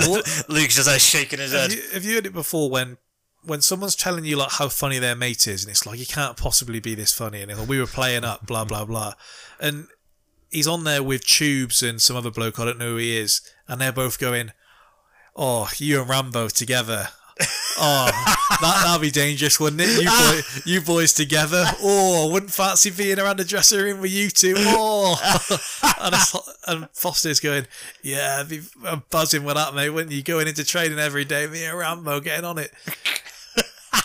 and he's he's acknowledging on there, I'm happy to be a number two for the right player. He basically says, if I know the player is better than me, I will I'll embrace that stage of my career in being able to pass on what I know, training really hard every day, and they'll know they'll get that out of me, and I I can happy I can be happy with that role. He doesn't name a keeper, but he says if I go into a team where I think I'm better than the number one, and you're basically telling me I'm the number two, I'm not going to be problematic, but I would embrace that in a different way, in that I would want to be number one rather than I'm going to do a everything I name. can. Stick a name on it. He means Dubravka, I'm sure he does. he's garbage. but yeah, if you watch that clip, his mate's going, "Oh, you two dangerous, that'd be." That feels very much. Uh, does he drink? He, he drinks. He says, "You wouldn't need us on the podcast anymore, would you? You two lads having a crack." a- Shame that because him and Ramsdale probably would be quite a good combo, but Yeah. they've, they've ruined it. Um, Hector Bellerin is an interesting one. Um, he, he he's a very uh, over the top guy as it is, crying on the pitch of his last game with um, Betis. He went on their equivalent of the TV and said, "Look, both teams know what I want. If I can be back here next season, I want to be back here next season." Betis are apparently offended that we won't just rip up his contract with a year left to just let him join on a free. that, yeah. Um, probably, once you've done it once, Yeah. they'll think, right, you got to do it for us. Mm. Bellerin's not problematic enough is is the issue. He's probably quite a nice guy to have in and around your squad. Yeah, him trying to kick up a stink is No. Shut up, Hector. It's not going to happen like this. Ha- his time away has made me. Absence has made the heart grow fonder. Well, not even that. It's just made me think, are you better than Cedric? And I remember when Yeah. he was there, I was saying, Cedric's better than Bellerin. Why the hell are we playing this guy? Yeah, I, I think I did as well because I've never seen someone that couldn't cross a ball. Yeah, that was Cedric put in one cross in his first game. I was like, hang on a minute, we, were onto something here. It's like he's got squared feet. Yeah, like he could. There was no curve in his like. It was like a ma- FM manager cross. He was- nothing in it. Just He was great. He was injured a lot as well, but he was good at modelling the retro kicks. yeah. Is there a chance Hector Bellerin doesn't find a move away, or is it going to be a point where we have to say, "Look, we'll take whatever you can give us"? I don't. Yeah, I don't think it's a big uh, like problem really. I mean, I'd rather get another right back in. I think Because he's the on more- decent wages. The more important one I'd I'd be worried about is uh, Maitland Niles. I'm going to ask you about him in a minute, but I don't see a way in which uh, he's Hmm. still there. I'd much prefer him to be our starting right back. So, so would I. But Arteta seems to quite like Cedric as well, doesn't he? Yeah. So, So, if he's going to be your God knows backup, why. then he's, Rams he'll when bomb. Ramsdale was on Crouch's podcast, he said that Odegaard is unintentionally the teacher's pet, and he said Arteta just loves him. I He said he speaks that. English to everyone, and he comes up and he speaks Spanish to Odegaard just because Odegaard can speak it, and they have a whole little thing between them. That's ridiculous because I bet Odegaard's English is Yeah. absolutely brilliant as well. Yeah, so there's no need is. for that. Um, It's a bit like Eric Dier and Mourinho. remember? Uh, but he also said that Cedric does follow around Arteta and he shows him little tactics that he's drawn up and he calls him Meester and all stuff like this. And Fuck's sake. He's like a 30 year old man. he says that he's convinced he's going to be like the next Mourinho when he's older. Jesus. In fairness, you've got to think that in Cedric's shoes, you've got to be that. Yeah, yeah, of course. how else are you going to retain your job? Yeah. Well, the Athletic did a thing on Arsenal squad, and they say at right back, Arsenal are content with their options. Tomiyasu is the established first choice, and the coaching staff value the work of Cedric as his understudy. As long as he's not injured for half season Well, again. that's the issue, isn't it? Your backup as um, left back with Tsimikas. Now, I don't think there's an issue with him anyway, No. but you may see more of an issue if he was playing 25 games a season as opposed to 15. Hmm. With with us, Cedric playing Europa League group stage games wouldn't be too much of an issue No. if he then wasn't having to play against Chelsea and United and The comp is probably more on our other side. If Trent was out, whoever would end up at right back. Yeah. felt harsh on Joe Gomez. But I think you'd have more of an issue with him at right back for 20 games than Tsimikas at left back for 20 games. is is part of the thinking with Saliba coming back that look, it's easier for us to slide Ben White across, and he's far more of a Tommy Tomiyasu type player, and Yeah. you've got Saliba in the middle maybe.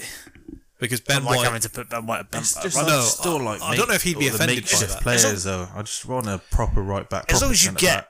well, that's those games out of Tomiyasu, your backup is going to be fairly redundant, isn't it? but all evidence suggests that you're not getting. But was that was that one big injury or what? Because he did Well, seem he- like, hang on, he's been out for three months here. What's, then he came happened? back. Hmm. Every game he came back in, he got injured and went off, and Yeah. he, he was out for a period at Bologna, but it was one injury. So 'Cause you tried, tried throwing him back in against us, wasn't it? yeah, I think he- that's the curse that of was Arsenal. Anytime like, everyone have a clean record of health and then get to Arsenal, Yeah, we Party, had, we had most basically everyone out, and it was going to be like some kid at yeah, right back. yeah, I remember you. that.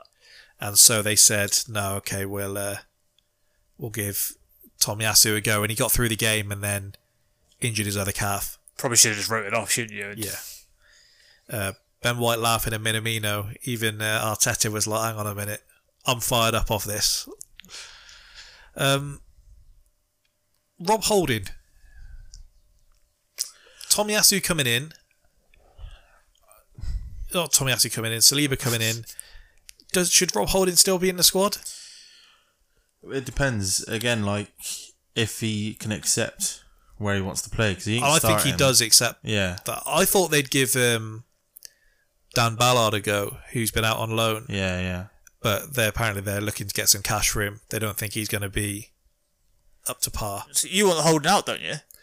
I- I, saw I saw you saying he- he was on your list. Yeah, He was in your burn book. I think Well- someone said it's like, oh, it's, it's done now. Like we've You had have enough of the. him. I, If I, he's your fourth choice, that's okay, yeah, isn't it? I quite enjoyed him coming in for the three-five-two at the end of it. Uh, at the end of a game, and it was like, right, wrap up the points, boys. It's in this last ten minutes.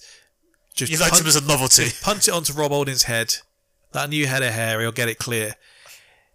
The Spurs one, it was like Yeah, first, I do still think he was told to do that, but it, it's taken a while to get past that because Help last yourself out, mate. because last game of the season he was shit as well, yeah.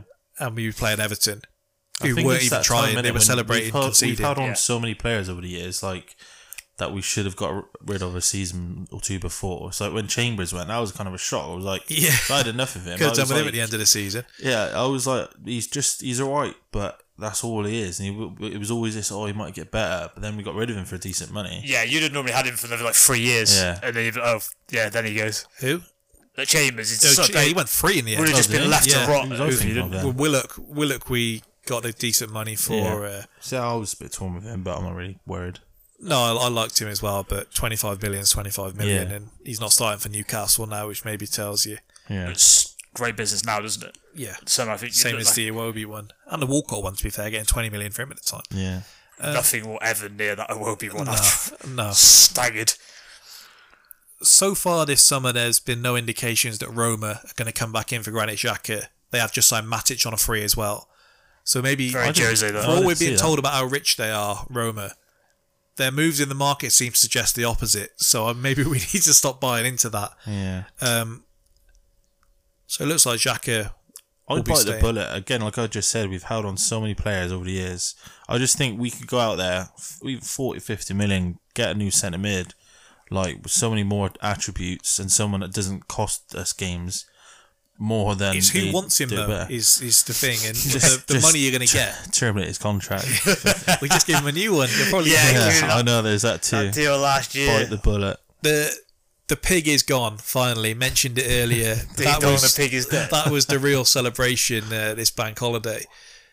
The disrespect you've given that man. Well, I'm going to ask. I'll ask you straight up. Scale of one to ten. Rate that signing.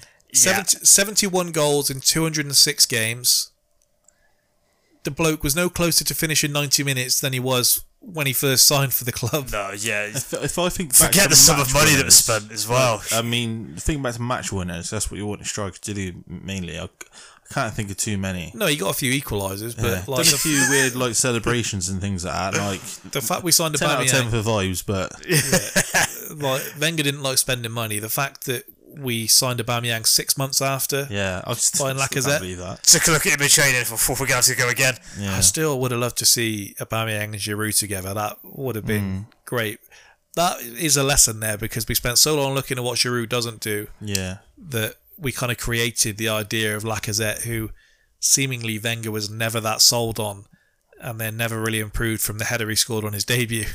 yeah. A bit of a disaster, really, the move, wasn't it? Bit of a disaster. Well, I saw people saying his best moment in an Arsenal shirt, and it was him taking a knee in front of some Europa League team. Someone said, "Did we sign Martin Luther King, or did we sign a 50 million striker?" But again, it's just it's like what I said about Aubameyang, where like he couldn't excel at what he does best. Lacazette he excelled just- for a few seasons, Aubameyang. Yeah, yeah, uh, where it turned into the part Yeah. where he couldn't. Like Laka went into that a lot, a lot earlier as well. Like where we was finding him, like middle of the park, like Well, yeah, we back were- to goal. We were praising him for running by the end. Yeah, yeah, literally. but like it was all effort. But again, it was, it was like he just wasn't finding. I think it was the way we play it. So we got to find that right type of like striker. Yeah. And I think Mikel thinks um, Eddie's the the guy for that, and he does look a lot better than Laka. So Yeah. Pepe's future looks like that's going to be elsewhere. Whether they can get some money for him remains to be seen. Um, on the last day, he was doing what looked like a farewell, like he was having some pictures with family in the centre circle and this kind of thing. Oh, really? I think both teams, uh, both parties there, are happy to say goodbye to the other, but whether someone's going to pay for him, I think Arsenal have Well, that's the illusions they're going to get much we- closer to twenty when I think it's going to be closer to ten. I don't know. Some With- team with is gonna get a very good with, player. With today's market, yeah, because I, I feel, I feel like um, like someone said, like if we had Pepe up front last, that towards the end of last season, I, I agree with that. He would have done a lot better. What then, Eddie? Yeah, I Nah, reckon so. nah. In some in some of the games, like He can't run. Yeah, that's the thing. Some I think yeah, but he kept coming in after like, and then coming out with these ten minute cameos. Like To be he fair, hardly ever started. They were some of the worst ten minute cameos I've ever seen. Yeah, I know. When we were clinging on to I- a I feel game. I He feel- would. I'm feeling a bit too sorry for him, but I tried to Mm. feel bad for him. He stinks. Every game we were clinging on, he'd boot someone in stoppage time, yeah, and then we'd be having some free kick, and Arteta would be looking at him. Uh, The one time, the assistant came on and was gripping his collar after full time, and saying, "What the hell are you doing?" he obviously is a he is a player. His highlight reel's phenomenal. I've got the one little video on my phone. And it's to uh, those two free kicks. Kendrick. Mad City and he does a forward roll in two minute stadium and the flares are going up. It's unreal, but he's not like that all the time. No, he's. Oh, He just well, he got a, a chance. One goal, two Saka assists came. all season. that's horrible. Yeah. I think we thought he was in for a big season as well, didn't we? I did. I Ah. bet twenty five pounds on it. Oh, God. He'd outscore. He'd outscore Grealish, Oh, jeez. and Grealish didn't like the league up, and he somehow still did worse. I was going to say that's a, a relegation battle of bets, Yeah. that is. Horrible. Um, yeah, the other ones that we mentioned, Alex Runarsson, he's coming back. My goodness. Maitland Niles, I think they'll get. I think they'll get more money for him than they get for Pepe. I'd be inclined to agree. English tax and all that as well. Yeah, I think Maitland Niles will be the biggest sale this summer. Well, he's proved himself to be. Well, he's been at Roma. Where do you think he's going to go? I don't know how many games I he's played think- for Roma. An English club will pay for him. Um, I can see him in the Newcastle shirt. I could previously, but I think You feel you have lost your ambitions now? I just don't. His their midfield's pretty set with. Yeah. I guess it depends where he wants to play as well. Because me a big song and dance about. Not I think he's to play happy right to back. play anywhere. To, I think He's settled down now. Yeah. But I, I'll go where I gotta go. he, well, he claims he never said that. He claims it. He was asked where he prefers playing, and he said midfield. That's where I see myself. Yeah, that's And it was kind of taken to him saying, No, "I hate it." always the Another way. Theo yeah. Walcott Always the way. like, uh, situation. Yeah, but I think you can get about 15 million for him, and I'm judging that on what other teams have got for worse players. Hmm. I think. I don't know if, uh, like because I I don't know if it's just because I rate him a bit more. I I could not love Yeah. the guy anymore. Because I said that's what. How many games did he play for Roma? I didn't really keep up with him. But I mean, Not they, they, he, he s- he started Did he the not play first that game game? where they were 2 0 up against Juve and lost 3 2. Oh, and brilliant. after that, he was a bit part player. Oh, He- but fair. yeah, he was like one of their best players that day. yeah, Oh, that's what I said about the level thing. Like I reckon he could go to a you know like like even like a Palace or. Well, they say that like he was going into uh, West Brom when he was there, and he was bossing their players about, and Mm. they got some big personalities in there, and he was calling team meetings and telling them, "Look, we need to get a grip, or we're going to get relegated." Yeah, And Allardyce was commending him for his leadership, but Put a little arm around him. He's like, got news for you, son. We're getting relegated either way. I think he's I think he's had too many people sell him a dream at Arsenal. And I think that's why he resort. I mean, he resorted to try and force a move to Everton, so things must have been bad. yeah. I, I don't know. Maybe Everton will come back in for him and pay some cash. Yeah, they've Moshiri is uh they've got very like, many um brain cells there. One of the more interesting ones, and probably the closest in terms of fee to Maitland Niles. What happens to Torreira this summer? See, Fiorentina are refusing to pay his uh, option on their loan because they think they can get him cheaper. Yeah. These I Italian clubs. Oh no. They are horrendous. They just I didn't see. I'd keep him again. He was. He had a bit of snazzy in midfield. He done. he doesn't want to well. be there though. Well, that's that's. What I mean, yes. He was homesick after six months, and he had Emi Martinez with him there. He just wants his hmm. little barbecue on a Sunday. Look, he's a lovable little Ur- bloke. but- Uruguay, isn't eh? he's a bit far, far from home now. Yeah. I think he was settled in Italy. He wants to go back to Italy Yeah. there's some Spanish teams that have been linked with him. But Yeah, if we can get a, we're telling get him gone Fiorentina, again. look, 15 million was reasonable. He's your player of the season. We know you just got the Vlahovic money. Yeah, I know. he's Cough very up. much. He's very much got the uh, the Tevez strand of homesickness there. Yeah. Where, you've, where have you got? I've ended up in Italy Yeah, I, I, I, I guess his family. via China in Tevez's case. But I think he lost his mum to COVID as well. Yeah, I right in the middle of it all. Yeah. I forgot he was your player as well. Again, I, Well, I forgot he, was still yours. up because uh, Martinelli got the number 11 and he commented on there saying, well, What number am I now? Just joking. yeah, love I've you. seen that. Yeah. And that would have been great if that was the way he found out. And then finally, um, Reiss Nelson. Again. If, like, I mean, if he was at Liverpool, get- they'd be getting a decent fee for him. yeah, get Pepe out, and then he could be Uh, that bit part player. But I I don't think he's the guy, and I wish he was the guy. But I thought he was initially as well. When I Yeah. first saw his. well, all the stories were that he was better than Sancho. Maybe he is now. yeah, gonna say that might not be far off the mark. yeah, he's but he's not playing like that. Hopefully, you can try and kid Palace or someone else into giving you some money. I think he's got two years left on his deal. Yeah, But if he wasn't good enough to be playing a year ago, he's had a half decent loan, but not much has changed in that. yeah. Got to the final with Feyenoord. Yeah. Let's talk about some transfer targets. I'll start with Gabriel Jesus. Uh, you sure one- you want to do this to yourself? I do. Because we're in June, you seem to be torturing yourself over transfers already.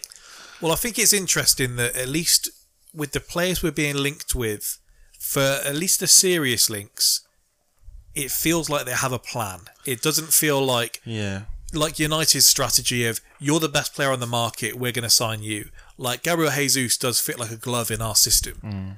58 Premier League goals. He scored double figures with his left foot, right foot, and head. He's got the best press-in defensive numbers of any striker in Europe. We know that's something Arteta mm. likes. And can play anywhere across the front line. Rumoured to be between 40 and 50 million mm. and less than 200 grand a week wages. I mean, the news today is apparently Real Madrid are interested. So Yeah, but obviously These Spurs bastards. interested as well. I don't see the Spurs one happening. I don't see the Real Madrid one happening for the same reasons. But I guess I can sell myself on being a bench player at Madrid more than Spurs would But if we yeah. did it too much, then I can just see that like it happened, just crumbling, like it happens all the time. Yeah, well, they play their last international game tonight, and these games are so stupid that we're having to sit through at the moment. Uh, the fact England have two more is mental. Um, but get that he said once Tuesday's out the way, then things should move a lot faster. I'll be happy if we got it done. I was quite shocked, to be fair. Yeah, I think there's enough in there. I think we can sell him a dream. Yeah, well, him Um, like sacrificing, like you know, Champions League and that. Yeah, I, I- I think people are saying just because they're like similar sizes that him and Eddie are similar players. Well, I don't think they really no, are No, no. At He's- all. I, I never used to like him just because his like attitude and like, but I mean, His It's the eyebrows, isn't they it? crap me up. It's- it's- It's the eyebrows. it's he just I don't know. That constant crying face. Yeah, yeah, yeah. yeah, I I really like him. Um, not just because he's he's linked with us. I think we got that little uh, Brazilian contingent going on that hopefully uh, we can add to it as long as they're good. Yeah. Of the ones I'm we're linked with, do you think there's an element of we don't want to take any risks at this stage where we think we've got some kind of foundation here? Yeah. Arteta's worked with him before, and there's a risk with any transfer. I mean, we all thought Lukaku at Chelsea was just going to be was just going to be a smash hit, but is there a sense here where we know a bit more what we're getting, taking Arteta's word, and that's why we're in for him? And is there a lot of value on the transfer market at the moment for a striker? Yeah, precisely. I mean, how many strikers are out there that want to leave? Like, and you got to think of our, our level as well. Hey, Yeah, don't this say is that out loud. It's- what you can get, he's probably towards the top end of what you can get for not stupid money either. No, that's what I mean. It seems like a perfect deal, and if they get it done, I'll be well happy. The only thing I was uh, said to you on the pod previously, you are his stock has probably never been higher, No, and so if you get the Jesus that you've had of periods of Man City at Arsenal, I think we'd be looking, oh shit, this is a bust. Because I, I don't think it's a bulletproof one. I think we have had spells where he's been at City. like, Is he the goods? And, we, and then obviously this last six months, you've looked at it and think, why the hell have we ever questioned this? So we could go back to that, and, we- and we could be questioning him a little bit more. You, I think he doesn't like cause much doubt in like his ability and that. I mean, he's there. He can score four goals in one game, like score goals from the wing. So even when you thought right, he's he? Up form, his numbers do always read really well. You go Yeah. like goals per game is always pretty stunning, but there is a City tax as well, isn't there? Of how much is Hmm. is that? We said before. I'd be curious to see Sterling in another team because I, I don't know if it looks quite like it does. And I think Jesus has got more quality than him, but it's that's the example I would use. I'm quite grateful the Calvert Lewin rumours have died down, just because when you look at the other names we're being linked with, that one does stand out. Um, Osimhen, I just don't think's ever happening. You're not. You paying- were all over that Calvert Lewin one. I was, and then I've You he's loved had it. this season, and And he's seen him in a dress and thought, nah, I think he'd be good in our in our retro kits again. Um, Osimhen, we're not paying 100 million euros. They I've paid 80 seen him for him. Um, I mean, I've, I've seen the I've seen the highlight reels and the odd game when there's been Mm. nothing else on, but um, their reputation there probably precedes. Like you're putting a lot of pressure on immediately when you pay that much. The the interesting one, and I'm only going by uh, the bits I've seen on Twitter, is Scamacca, where he's like the way he strikes a ball is similar to Kane in way the way he can ping it from range. Um, I do think there's some value in having just a big guy up top. Like yeah. I think we're going to miss that if our two striking options are Jesus and Eddie Yeah, for sure. That would be my in terms of concern for him, hold up play. Especially with Eddie. Just, Yeah, he he's really he's a really interesting one because he's outperforming his metrics, so it could be a bust. I'm still really gutted about the Vlahovic thing, man. Yeah, I really that- thought that was going to because he was just just seems so perfect. That was that was the one, yeah. Scamacca has come out and said, "Look, I never said I won't leave Italy. Um, I'm just not really paying too much mind to the transfer market until something happens." The Inter one seemed nailed on, but now they want Dybala and Lukaku, so he's the third choice option there. I do think he's the second one for us. I'd love to get both, and then Jesus can play wide if he needs to. you think you'll do that though? No, no, I don't. It's going to be one, isn't it? I, I think the rumours here are to encourage an Italian club to pay up. I don't think there's anything in Yeah, you're probably that's to him really. The Athletic have said that we've looked at him, but we I'm sure we've looked at a lot of players. Um, Youri Tielemans, I think, is the most interesting one, and he seems to be the name mentioned most in terms of our midfield uh, rumours. 120 Premier League appearances, goal scorer, great disciplinary record. He's missed six games since he joined Leicester and 20 in his entire pro career, and he's been playing since he's 15. To really simplify things, in midfield, the intention is always to have control. I think if you look at both Liverpool and City, you can see the two methods. Liverpool dominate via power, they win their duels, they get the ball back instantly. In Fabinho and Henderson are both great at that. And City almost dominate with just the amount of technicians they have. They just overwhelm you with hmm. creativity. Don't let you have the ball. Yeah, De Effectively. Bruyne and Bernardo Silva in the same midfield is an example. Now, that is really simplifying it because both are so good that they can do both. I think it's whether you want possession or territory, and Arteta is clearly going more down the Man City method. He had a quote after we snuck past Brentford in what should have been far more comfortable and they asked him about being more clinical, and he said, "I would rather we killed them with ten thousand passes." Now that's a throwaway comment, but it gives you an idea as what to what he thinking, wants his midfield to be. So when you see the links to Bissouma, who again has been twerking for us on his Instagram story, posting fans things of Bissouma would be great at Arsenal, and he's sharing them. Blimey, is he? Yeah, and he did this last season as well. All summer he was in an Arsenal kit. Jesus. Um, Oh, he's a player I would really like. I, w- I would as well, but I think what we see with this link is Art- Arteta doesn't think that we need a powerful midfield like that. yeah, I hate that. And we have been overrun at times, but I guess the the way you combat that is you have the ball. It's Yeah. not as easy as that. Tielemans does give you a decent all round squad. Yeah. He has kind of got a bit of everything to him. he just doesn't have the But this is where we get like like we can beat all it's just typical Arsenal. We beat small teams and things like that. Come against big teams and we get overrun, and then sometimes we might get the odd result, but it was, sometimes you might think it's not because Arsenal was so good. It was might be the other team was so bad. I don't know because it's like um, the the player who I would use almost to sum up the the power, and it's the the only player I think of is Joelinton, where literally his whole game in midfield is based around I'm a powerful guy, I'm going to get myself about. Yeah, It's almost un Arsenal to have that kind of midfield Yeah. since Vieira, and Vieira was like a yeah. I've been whatever. crying out for a six foot four player in the middle of the park. We just don't seem to want that, and it, this is this is going back to the days of uh, when we had Cesc, Nasri, Hleb Mm. in a midfield together. yeah, Now, I'm not sure you're that sort of how. quality you can though, can't you? Yeah, Yeah. I'm not sure how effective it will be, but I can at least see there's a very clear idea of what Arsenal want. Even uh, the Zinchenko link, which I think is similar to the Tielemans one, but it's more on the lines of he can do slightly better than what Xhaka does, and then give you the fullback option as well. Is I think why that link's there.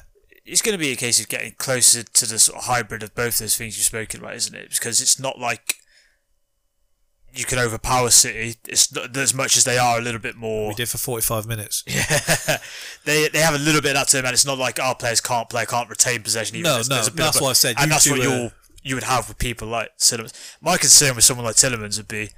I think he's going to be subject to your fat shaming now that the, the pig's gone because it's going to fall on someone. well- and I think Tielemans, if he comes back a bit porky after the summer, you would be going in on him. I think. Tielemans, I've got enough money in the bank where I've got enough there where I can say I was on the wagon early. Yeah, and there's a few UFC fighters I do that with where essentially you get kind of a free pass because you doing well benefits me more. And so Tielemans, when you could just sign him as a football manager wonder kid from Anderlecht, and Yeah. he played against us in the Champions League at about 15 years old. I've just got enough there where I like him already. yeah. And we, we need more match winners. We were saying all the last season that we're just pinning everything on. If Saka and Smith Rowe don't score, that nobody's scoring. Literally. And just more goals from midfield. Tielemans, I'm sure, will frustrate the hell of us. I don't hell out of understand us, why we can't just have Tielemans and still go for another like decent target. I don't disagree. Because there's so much more room in there for it. But it's, it depends whether he wants to keep Well- Xhaka in. in uh, it just comes down to Xhaka. Well, this this summer was outrageous in that we signed six starting players. Mm. The summer before last, we signed three starters. Same for the summer before that. The one before that, three again, and the two before that was two starters a time, and the one before that was Petr Cech on his own. so we aren't going to go out and buy five or six starting players. So I guess the left-sided eight where Xhaka is is the one they want to fill in, and Tielemans. I've never seen the the stock of someone drop in the way where people are convinced he's suddenly a bad signing. Yeah. Just because he, he didn't trap back that time against Spurs, which I was raging about and still am. but I'm not writing a player off because of that. And I think with our system, if we are sticking with it and improving it, you essentially have almost like a zone. You're not dominant. You're not playing across a whole midfield. You've got a pocket here that's your job to deal with. And so there's less responsibility on you. You need to be less athletic in that. I think potentially he needs a move as well. I think him and a few players at Leicester have stagnated this year. That's year. the worry for me that he's down tools. That's the only thing. Because if you do it once, you can do it again. yeah, and it's kind of been shown if you've done it once, you'll probably do it again at Arsenal. With all due respect. Yeah. Uh, I do just want like another big presence in midfield because like you look at all the great teams, like you have at least Bissouma is the one. If he didn't have that case on his head, it would, it would be. Oh, if he didn't have that small detail, to, be, to be fair, if not to be fair, if we're going to go on the scale, there's it's not as bad as some of the Premier League footballers we've the, got. the in trouble. impression that you're getting from the Brighton media, not to say whether he did or didn't do it, is that he's going to get off. Hmm. Now, I don't know. I don't even know what the exact charge is. I don't, yeah, don't I know it's varied. I Uh, don't it came out very close to Sigurdsson, and people very quickly said it must be the same. Yeah, yeah. And I don't think I it don't is. think it's no. I don't think it's anything Um, that's like that, is it? he was just basically spotted coming out of a nightclub at the same time, and that was that was it. But not whether it's right or wrong. That's probably what's putting some teams off. So I think as soon as that's done, it'll change very quickly. But they're asking for about 35, 40 million for him because they feel they've got their replacements in um, Caicedo and I forget the other one, um, and Mwepu. And they'll do what they did with Ben White, where they they're like Leicester. Look, if you'll pay, we'll sell him, and we back ourselves to Would get a you new one. say is that like price though? Because I said the way the market is now, it's just like trying That's to. it. That's a good price for it. yeah, that's what I mean. Works, yeah. isn't it? And I mean, he's clearly desperate to play for Arsenal, but I don't. I like I this. didn't realise that. That's so Yeah. bad. Yeah, the, so bad. the, the Tielemans one I, I do just like because I think it's very clear where they've gone. This is where we need to improve, and that's why the Zinchenko one makes sense as well. Hmm. Who he looks very good, by the way. It kind of does show you the level at City when you see him outside of a City shirt Looked good against Wales, didn't he? I know that's Wales. and Scotland as well. Well, Yeah. it was when like, he first started playing with like City and things like that. Like I know I didn't really know who he was at first, and he started playing more games and more, more, and more games. I did see someone say, I don't know. You watch that game and think, why do they not play him midfield and look for an actual left back? Which Well, wouldn't seem an awful shout. the I forget the Not club that City need tips. No, I forget the club that he played for before, but their scout or whatever's come out recently and said that we played against them in some competition, and Wenger immediately said, "Look, I need that guy," and he was like 17 years old, and the deal was going to be done for about a million pounds, and he, he was coming straight into the first team, and then he said some other factors got involved, which I'd imagine were City offering his family 10 times more cash Allegedly. but he's clearly very talented and has been from early. He's hmm. durable, got the right attitude clearly by the fact that he's willing to just come in and play those minutes, doesn't complain, plays across the pitch. his, on his belt. I, I don't know. I ju- the worry I have with our midfield is I don't see any links for anyone that's playing the Partey position. But that's the other, that's the other issue as well. Like we said about um, like Tierney, Yeah. like it's just it can all Like. I said, he's just accepting that he's just going to be injured. Well, that's Is the that thing, That's, he's so like when he's playing, he's so important, and we look so much better, and it's a big part of why we bottled it uh, a lot. Um, We didn't bottle it, results- remember? Well, we bottled the result, those Yeah. three results together, but they a big part, and like it was always like we are always waiting for him to come back and then try and find himself, like, like to ease himself in the, uh, into the game more. And like Partey had that like period, he was really good. Yeah, and then yeah. Do you, do you think though you said about Arteta and where he can change his mind? In some instances this season, he's gone from zero to hundred. Like Elneny, seemingly was out mm. the door. He comes in. I don't think the performances were that great. For some of them, he was getting man of the match. And I was, what the hell's going on here? It's a low bar. Yeah, and then he gets a new deal, and so you've got to think the club are content to say, "We've only got so much money to spend this summer. Yeah. He can fill in for Partey when required." But it's not like filling in for Ben White. This is filling in for someone where I got a stat here. Actually, I checked it earlier for Partey. Uh, Partey has missed 31 games and 169 days with injury since joining the club. Yeah, that's not great, is it? He's been here less than two and a half years. And he's nearly missed a season. Yeah. Yeah, and it's it's it's been crunch time both both seasons as well. yeah, that's that's concerning. Tierney, by the way, has missed fifty six percent of games since he joined Arsenal. I think I think you probably have enough evidence with Tierney Yeah. to go that this is just going to be him, unfortunately, which is sad. Whereas Partey, I was just interested to see if you felt that way with Partey. I didn't realise that number of games had been missed. Yeah, so- You're probably getting on that way with him as well. So what they mm. basically which in think the middle of the midfield isn't, no isn't you can't really have. between Elneny, Xhaka, and Lokonga, they think they can cover Partey's way. Just think if you're going to keep progressing, I, That's- I that's- agree. gotta That's, that's the there, thing. It's just why. why that's he the was most on the- glaring position. Yeah, why was all like ration? Like why was on the bread line with players? Just go out and just get them. because it's so hard to get these sixes as well, and there's there's enough out there on the market where That's a good little Yeah. clip. so hard to get these sixes. there's enough out there on the market where you can get them for a decent price, and if they flop, they flop. Mm. Like you look at someone like uh, Sangare, who you keep hearing spoken about, and you can get him for about fifteen mil. Hmm. Well, And it's worth getting him now than- Milinkovic Savic twerking every season. Yeah, Every it- year. Every year, his presence like, look, you better pay up if you want him because everyone is interested. Yeah. United are interested, like believe us. it's like It's a always United. It's like a DFS sale. It's just it's always on. no one's buying. They clearly feel they can deal with the Partey one, but hmm. he, he he did an interview at the weekend where he said that he's recently um, conformed to be Muslim now. And he said it. He said it's a nightmare. I've had to tell all my side chicks that Yeah, they'll have to leave me alone now. For fuck's sake, this guy really is just living. A, He said my Muslim name is Yakubu. Yeah, my goodness. That is a man who just wanted to move to London, and he's just having the best time. He was he was, Happens pic- to play a bit of football. he was pictured the other week just on a date with two birds. yeah. I've This seen that. guy. Yeah. he just loves London. Uh, Maybe this is the season he goes back to his Atleti days, and he's just he plays the whole year. But Maybe. uh, I'm I'm not so sure. No. Aaron Hickey is another one. Um, the club of well, the Athletics say the club have discussed the possibility of sending Tavares out on loan to aid his development. That could create a vacancy, but a move for a replacement could be delayed until January. The Europa League group stage could also provide a great platform for the young defender to improve.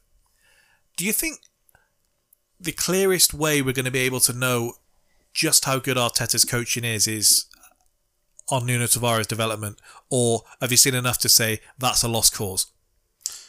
I mean, I think I've made Because- my point clear before. I I, I just get rid of him. If we- Hate the man. I've said Seen enough. If we were building like the perfect fullback here, he's six foot one, he's two footed, he's the fastest player in the squad. The rest you should be able to mould, should you not? Or is it just look, you're that brain dead, Yeah. That's, you're not getting through you. I'm in that camp, but Yeah, it's not like It's all right you- having the ability, it's got- just knowing how to use it. his highlight reel looked the same. So like, the club can't have bought him and said mm. that's just going to change immediately because they clearly didn't trust him at the end of the season. I think he needs to figure out whether he's a winger or a left back. That's from every game I've seen him play. I'm like, what are you doing? You you here or you're not? He's And it's mental. Much. horrible. Yeah. I mean, they hated him in Portugal because, because he was necking his dog. What? Yeah, there was a big thing. There was a big thing about him necking his Didn't hear dog. any of that. Yeah, I definitely want him gone now. because I remember people saying he'd be mate to Alexis when we were signing him. Oh, Oh, yeah. for fuck's sake. Yeah, they were, he he was kissing his dog and kissing it a bit too much. Um, And the Benfica fans, he um, Hounded him out for it. What the well, hell? he also he did an interview where Pardon the pun he, there. he questioned why the team captain and longest serving player of the squad was playing ahead of him, and he said, "Look how old he is. I'm better than him."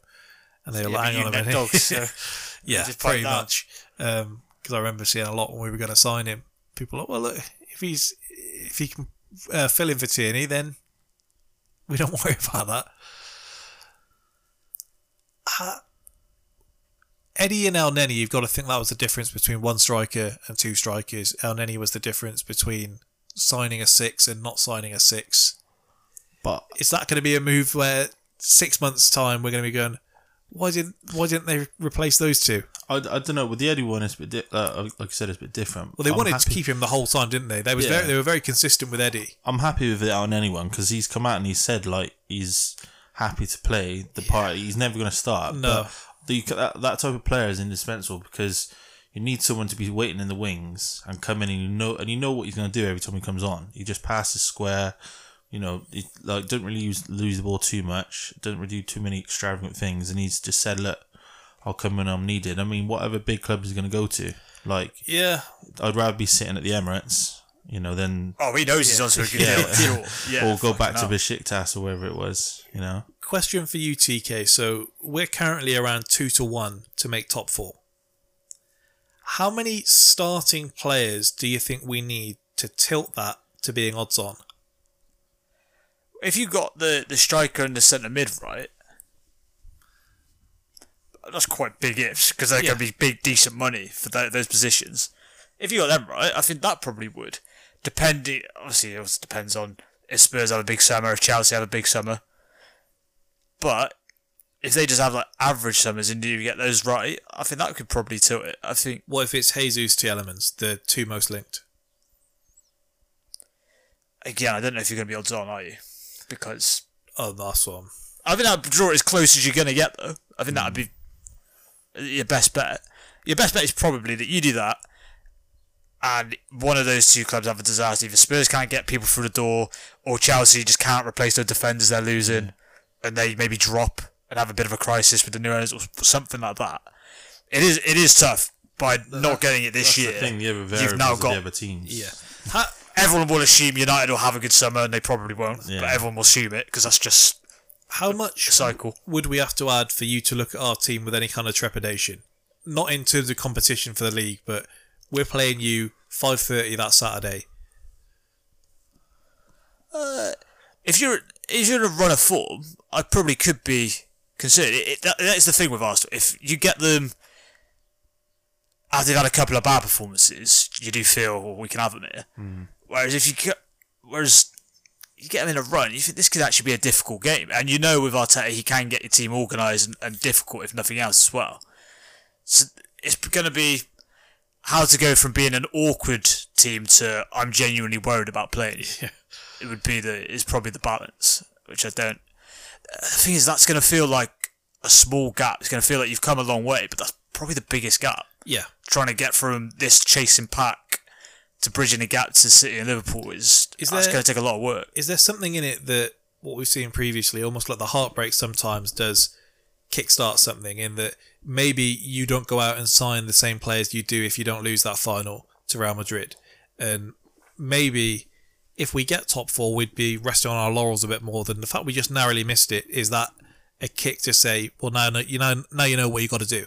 That's potentially because I don't. I don't think. I think there's probably a few people higher up at Arsenal who probably don't need much excuse to get complacent. I think they could probably could get quite comfortable. So maybe that will shock them into action a little bit.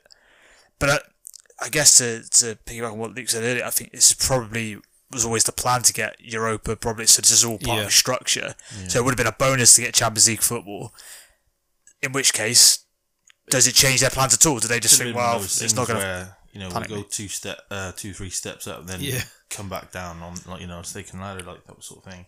My only concern about that with the the process, if you like, is Jesus quoted the process in his, the project in his last interview. yeah. I my concern would be for you is that people I think treat it sort of like either that this is going to come good or it's going to be an abject failure. Hmm. and the truth is probably in terms of how I see Arteta and how I see this this whole thing, it's probably going to semi work hmm. where you're going to be a quite a good team, but what is ultimately the pot of gold at the end of the rainbow? That's I'm prepared to wait. Like I'm in in the long thing that there's no one going to be able to compete with Liverpool, Man City. Just going to So wait them out. We're gonna get what we're gonna do. We're gonna go for the league. Uh, Not for deal league. We're not gonna do that. Pep and Klopp are extending their deals. Yeah, Yeah, no, it's it's- kind of the thing that yeah. when they used to say we'll just wait till LeBron leaves the East, and then it's Yeah. like he's still fucking here. Then there's the next thing: is qualify for Champions League. Then Yeah. trying to get deeper in it. But then again, we're not gonna.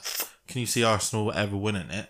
So it's like we're not far. We're about as far and close as we are to doing any target. yeah. Well, people are But saying it's almost want? easier now to win the Champions League than the Premier League with Liverpool Yeah. and City in the. Real Madrid aren't actually that good. They just, they just happen to win. Uh, a couple more things then, just before we uh, close out. One of the changes at Arsenal this season, whether you think it's a big deal or not, is a new captain should be appointed. Who do we think that's going to be, and who do we think it should be? I don't think it'll be Tierney after his latest injury No. because he was the number one with the armband until he got injured again. It's unfortunate. I'd have it between three players, like either one of the centre backs or like even just getting Odegaard in early. I can't see anyone I've else. got a list here: They're- Tierney, Odegaard, Ben White, Gabriel. So nicely, Hmm. uh, nicely played. Like, You're a lot like Emery in a way, aren't you? You're a lot like him. there's there's the three teams, you know, uh, three players. You know they're always going to play. Paul Like- Merson says it should be Ben White. Yeah. Well, the, like What happens if Saliba and starts playing because I mean, you got Shaq. Shaq has been there longer than anyone. Like I don't think anyone would want him. Like fans would have a backlash.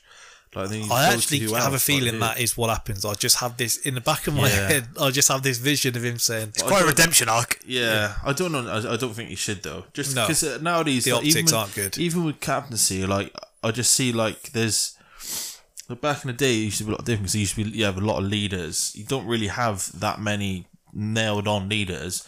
You have you have leaders that like lead by how they play, and like now, I mean, just pick which side of the pitch you want to play on and things like that. Like, and you wear a little band. I mean, like if that like if you have to be a captain, you have to wear a little band. I mean, just you could do all the things the captain does without it. Xhaka says he'll be doing the same whether he has it or not. I, I think the next captain that- should at least speak to the media. We Yeah. have we haven't had a captain that actually speaks to the press Yeah. in so long.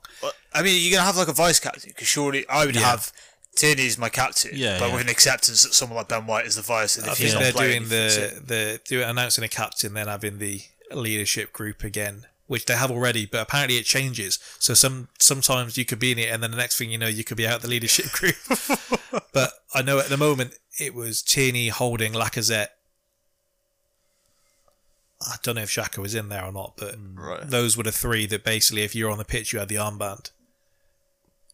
I quite like Gabriel in terms of having. I don't know what his English is like now. They said he's getting better. Mm. But then it's like if you just go Ben White, it's a sure.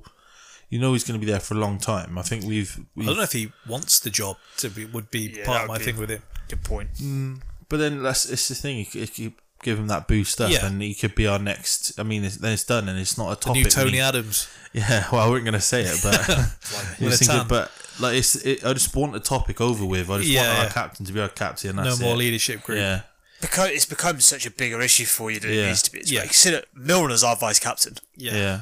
So, Well, I mean, then you like, got loads. You got not a- You got Henderson. You got Van Dijk. You got like. You feel like we have this crazy situation where. Van Dijk will have the armband potentially on, and then Milner will come on and be like, "Right, you've got to have it now." He's Mm. Yeah. like, well, this doesn't really make Yeah. any sense, but we're just doing it because, Yeah. but because it's a winning team, no one really tweet, speaks about it. No. If that was Arsenal, I'd be like, "What the hell's going on?"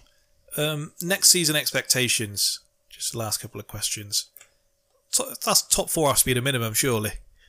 Well, that's the target. Yeah, it's got to be like what, what, what's, what's the point in not? I mean, Do you see a case in where Arteta doesn't last to the end of next season?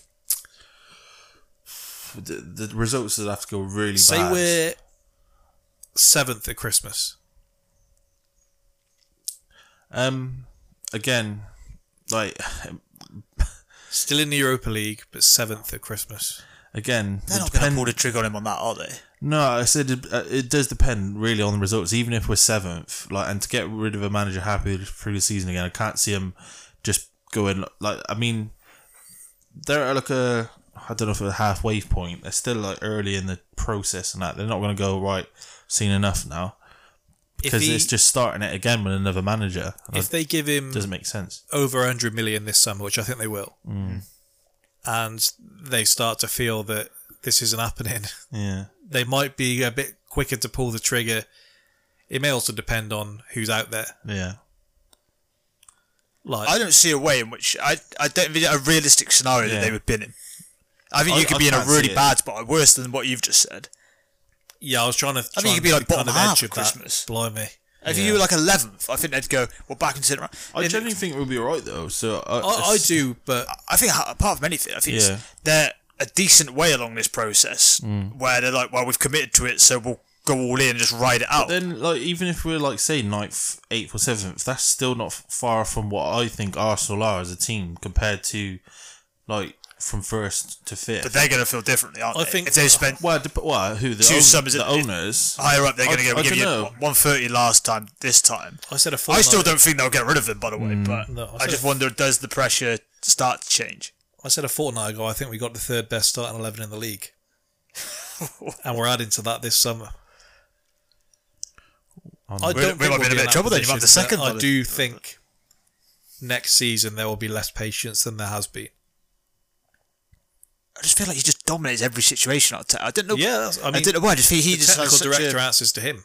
Huh? The technical director answers to him. Yeah, it seems like he's just running the show. So like, he'll have to sack himself. Yeah. Um. Just lastly, should we be worried about Spurs this summer? They got one signing over the line, Ivan Perisic. The best thing with him is every tweet I see, he is older. Like I seen one call him forty-two. yeah, Um, they are very much going for it now. Levy refused to buy Perisic for Jose. Brings him in a year and a half down the line for Conte. It either looks like Levy's had some time for reflection, or he's just trying to shut Conte up for a few weeks. I think he's. I think he's had enough to be honest. Like just of Spurs not doing anything and taking part. They- They're being linked with Jed Spence, Bastoni, and Eriksen. yeah. The thing is, I think that's really sent you over the top, though, is it? I, al- I always do- I al- Bastoni one's very good. when so- anyone so asks would me about Eriksen, to be Spurs, fair. and like, oh, they look good and all this, I literally couldn't care less until they win a trophy. He's not worried. We don't wanna no, think I about literally that. Don't like. They ain't gonna Yeah, win the Prem. They don't. I mean, I can't see them getting the Champions League final again. Just go win Oh. the League Cup or FA Cup. Oh no! Touch, oh, touch no. that wood next to you. Yeah, They win it this time. Now he said that. but Not- yeah, not if Harry Kane's playing. they do, they're they- they're a take part team. So uh, this is if, when I, I got one Spurs fan at work and goes back and forth, and I don't understand how he's got so much clout, like to go on at me. Just win something. Just have a day out. First, they used to do that when they were sort of like mid-table. So Yeah. now they've got a little bit. They're definitely going to. Yeah. The- Well, I mean, obviously, it depends on what the signings, but they are obviously. I, I would assume at the club they've got to accept that Conte's not going to be here for a long period of time, so we've got to try and maximise this. If they get into the you know Champions League each time he's there hmm. and do get a trophy, that's a probably successful spell, isn't it? That is the main thing. I, uh, I Some think people for call them Spurs. title contenders for next year. I think if they get a couple of players, people will start talking about them like It whether they are. goes down to the old saying: Spurs do Spurs things. Like The Bastoni one would be a nice leveler alongside Romero if you were playing three at the back as well. Hmm. Um, I, I kind of just want the new season to start so the dire revisionism can stop. Because people questioning why he's not being picked for England Yeah. should maybe look back at his performances and that'll tell you why. Mm. He makes that World Cup squad, Oh, doesn't he? The, I've the seen a lot Eriksen one people would saying be he played well, and I'm like, I don't remember like free at the back tax. Mustafi looked good in the free at the back. yeah. Eriksen would be a, a nifty one. Their fans have been kidded somewhat in it's the first time their board have injected money, so they seem to think that's all just going on transfers. So I saw some saying, well, they've invested 150 million with the Champions League money on top of that. We've got like 300 million to spend. so well, if you spend 300 million, I don't know what I'll do on the pod, but it, it won't be happening. They're making the right decisions, which is like, like if I was a neutral, like that's what you want to see him to do because Midfield is what they need to sort out, isn't it? Yeah, they're that's about as good good as Brighton. Like They finished well, above us. any team, like I mean, you play you play football to win trophies, not take part, and I think that's their main thing. And they think they're bigger than what they are, but they ain't. I don't At think the end of the day, there are more attractive teams to sign for still, but I guess we uh, we don't have a situation in which that'll be tested. The last one where both teams were genuinely in for the same player was Saliba. you'll have a better idea this time next year because I think with both of them at the minute, you're going to go. I don't know if Conte's in this for the long term or if he's going to because throughout this season we've gone. Looked like he's thrown a paddy. Looks like he was in. Yeah, yeah. You'll have a better idea in terms of what he's building at Spurs, and you'll have a better idea if Arsenal are going to push for the Champions League or not. If Spurs are back-to-back years in the Champions League, you're going to go, okay, they're a Champions League team now. Yeah. Yeah. I might be interested. in them. And for all, I agree with you that Arsenal still have a certain amount of pull. Each year you're not in it, there is Yeah. a, at least Yeah. a small percentage Yeah, that yeah, of comes course. off. But then if uh, like if we still get a trophy, that's I end of the day I back trophies so much because that's the be all and end all. I, I But- think If Spurs win one, does that change it? depend depends. Say if it's a league cup, look, I mean they couldn't even do uh, win the like Europa Conference. Like and I mean they could have their excuses that, but like say if they go another season and they qualify and get to round sixteen or even like a semi final, or quarter final. But they don't win anything. What's the excuse again? World class manager, world class striker, Well, certainly Um, they've like, put the chips in amazing haven't they, players. to, to try and win that. That's that's all I ever hear Yeah. is, is on now. I think Arsenal fans have pushed them into that, by the way. I don't think they're that bothered about the trophies thing. And they've just heard it so much. Like, right, we've got to fucking win something. Yeah, Yeah. I see Spurs fans and on Twitter, and they're like, "Oh, classic Arsenal fan just mentioning trophies." It's like it's a fairly good one Yeah. to mention. that would that would probably be my thing with uh, your thing with the process would be, say for example, if Spurs get Champions League football with him, maybe get to a quarter or a semi, and maybe combine that with an FA Cup or a League Cup, mm. you go, well, that's a decent spell. I think potentially you at the end of this process, that could be what Arsenal looks like, mm. and that's not like a that's not an awful thing. I'd love another FA Cup back That's- day, like another day out. there's kind of I, I feel there's kind of a thing that you're certainly feel like you're building something bigger than what Spurs are, and yet you're potentially just taking a longer route to the same destination. Yeah, exactly. I don't. you've got higher aspirations. You don't want to think about that. That's that's kind of where I'm at with it. It's kind They've of got higher aspirations, but it's been my concern with the process, if you like. yeah, But the obviously the, the pressure is on them to win something because they just had this thrown at them constantly, but also because Conte is he wins wherever he goes. yeah. I was looking. I mean, they're at- really having this thing with Jose now, aren't they? It's like yeah. The only club that doesn't want to Yeah, Jose. that was like, amazing. Oh, that's kind of brilliant. Is he also he's the only team that couldn't get them champ. He's the only manager that couldn't get them Champions League football. I, I was looking at gets teams thrown in the Champions League instead. knockouts this year. Going, we could take them. I reckon we could take these. Feel a bit bullish. But But the thing is, you could you got to get the right group. Hmm. Just say like what AC Milan won Serie A, didn't they? So if you got in the group with them, you'd fancy yourself and maybe finish top of the I group. don't want that Giroud work again. After the Europa League final. Miss that man. I've missed that man as well. Him modelling Adidas kits would be something I, else. I do like We spoke about your players modelling far too much. I think. I thought we're moving towards. regret giving him so much grief at Arsenal. Yeah, hard done by. But I think we could do probably another couple of hours just on Arsenal's issues, but um, we'll save that for another day. Um, thank you again for anyone for listening to another edition of the Spitballing Pod. We're back this Thursday with Movie Madness, American Psycho versus Widows, and then we're back next week. We should have Alex and Jack back, whether you've missed them or not. Tune in next week, and uh, I guess you'll hear them again either way. Thank you, and goodbye.